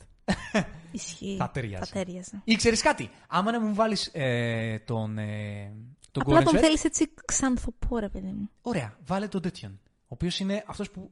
Η δεύτερη επιλογή του, του Gordon Sweat για Σούπερμαν. Τον ε, Λοντί, πώς τον λέει, Λοντρί, Όχι. το, του Euphoria. Όχι, δεν μου πάει. Πολύ σκοτεινός. Δεν ξέρω, παιδί μου, ξέρεις τι. Είμαι νομίζω πολύ επηρεασμένη για αυτόν τον άνθρωπο από το Euphoria. Ε, παιδί μου, δεν είναι έτσι ο άνθρωπος στα αλήθεια. Δεν έχει να κάνει. Στα ψέματα, βρε, δεν τα έχει να κάνουν κάνει. αυτά. Δεν μπορώ να τον δω έτσι. Επίσης δεν μου φαίνεται και τόσο ωραίος να είμαι αντικειμενική. Αλήθεια. Δεν μου φαίνεται, ναι. Λίγο μουντρούχος. Ναι, μουντρούχος, μπράβο. Φαίνεται μουντρούχος λόγω του ρόλου. Μου φαίνεται σαν να έχει μείνει σε αυτό το εφηβικό το κάνω την παράστασή μου. Η μούρη Έτσι του ο είναι πάντα ρόλος. έτσι. Έτσι είναι ο ρόλος του Euphoria. Έτσι είναι και ο ηθοποιό να μιλάει. Ναι. Ναι. Μπορεί να, να του έχει κολλήσει λίγο από το ρόλο. Μπορεί, δεν είναι απίθανο. Είναι, είναι και πολύ Εντάξει, χαρακτηρισμένος απλά από Αυτό αυτό. που λέει όλο, όλο το ίντερνετ ουρλιάζει και θα βγούμε με, με We Riot αν δεν γίνει έτσι. Τι, τι, είναι ότι τι; στο ρόλο του. Ε, αχ, μωρέ, κόλλησε στο μυαλό μου. Ξέρω ποιου λες. Του εκπαιδευτή του να είναι ο. Ο Νταντεβίτο. Δεν δεν γίνεται να μην δεν είναι ο Επιβάλλεται. Νταντεβίτο. Αρχικά είναι σχεδιασμένος για αυτόν. Ωραία, φίλε, κόλλησε στο μυαλό μου τώρα. Πώς λένε τον εκπαιδευτή του; Δυστυχώς δεν θυμάμαι. Όχ, συγγνώμη τώρα για αυτό το κακό ε, κενό. Δεν θα το κόψω. Θα, σας αφήσω, ε, θα το αφήσω στην εκπομπή να υπάρχει ενώ αναζητώ το, το όνομα του ήρωα του Ντάνι Ντεβίτο. Ο Φιλ! Μπράβο. Ο Φιλ που κανονικά είναι ελληνικό μωρό το όνομα. Είναι Φιλ. Ε, Φιλο, φιλο, φιλο Κάτι- κάτι θα είναι. ναι. Κάτι, ναι, ναι, ναι, ναι. ναι. Επιβάλλεται. Οπωσδήποτε. Επιβάλλεται να είναι αυτός. Οπωσδήποτε. Κοίταξε, στο ρόλο του, του Άδη, πάρτε πάλι τον James Woods. Ό,τι καλύτερο. Ό,τι καλύτερο θα Πάρτε ήταν πάλι αυτό. τον James Woods. Για, γιατί δηλαδή; Γιατί να το αλλάξουν; Γιατί να το αλλάξετε; πάρτε τον James Woods. Όπως ξέρεις, μερικά πράγματα σε αυτήν την ταινία πρέπει να μείνουν έτσι όπως είναι. Η φωνή της Meg να είναι πάλι τόσο χαμηλή Ναι. και τόσο Ε, έτσι. ε, μ, πρέπει να είναι έτσι, έτσι. αισθησιακή. Δεν πρέπει να είναι γλυκούλα. Ναι, ναι, Αυτό ναι. είναι το cool.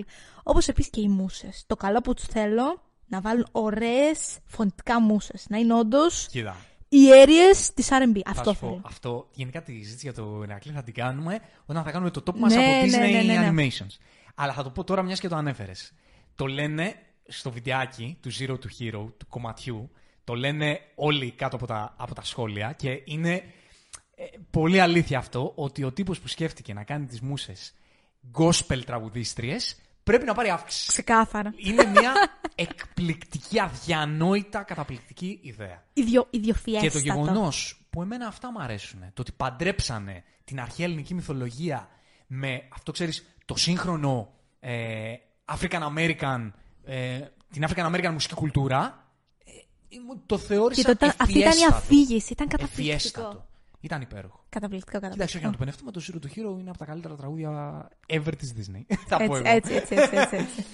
Να πενέψουμε λίγο και το σπίτι μας. ναι, ναι, ναι. την, την απενέψουμε, δεν το γράψαμε στο τραγούδι. Την επιλογή μας Δεν έχει να κάνει, το τιμάμε. Ναι.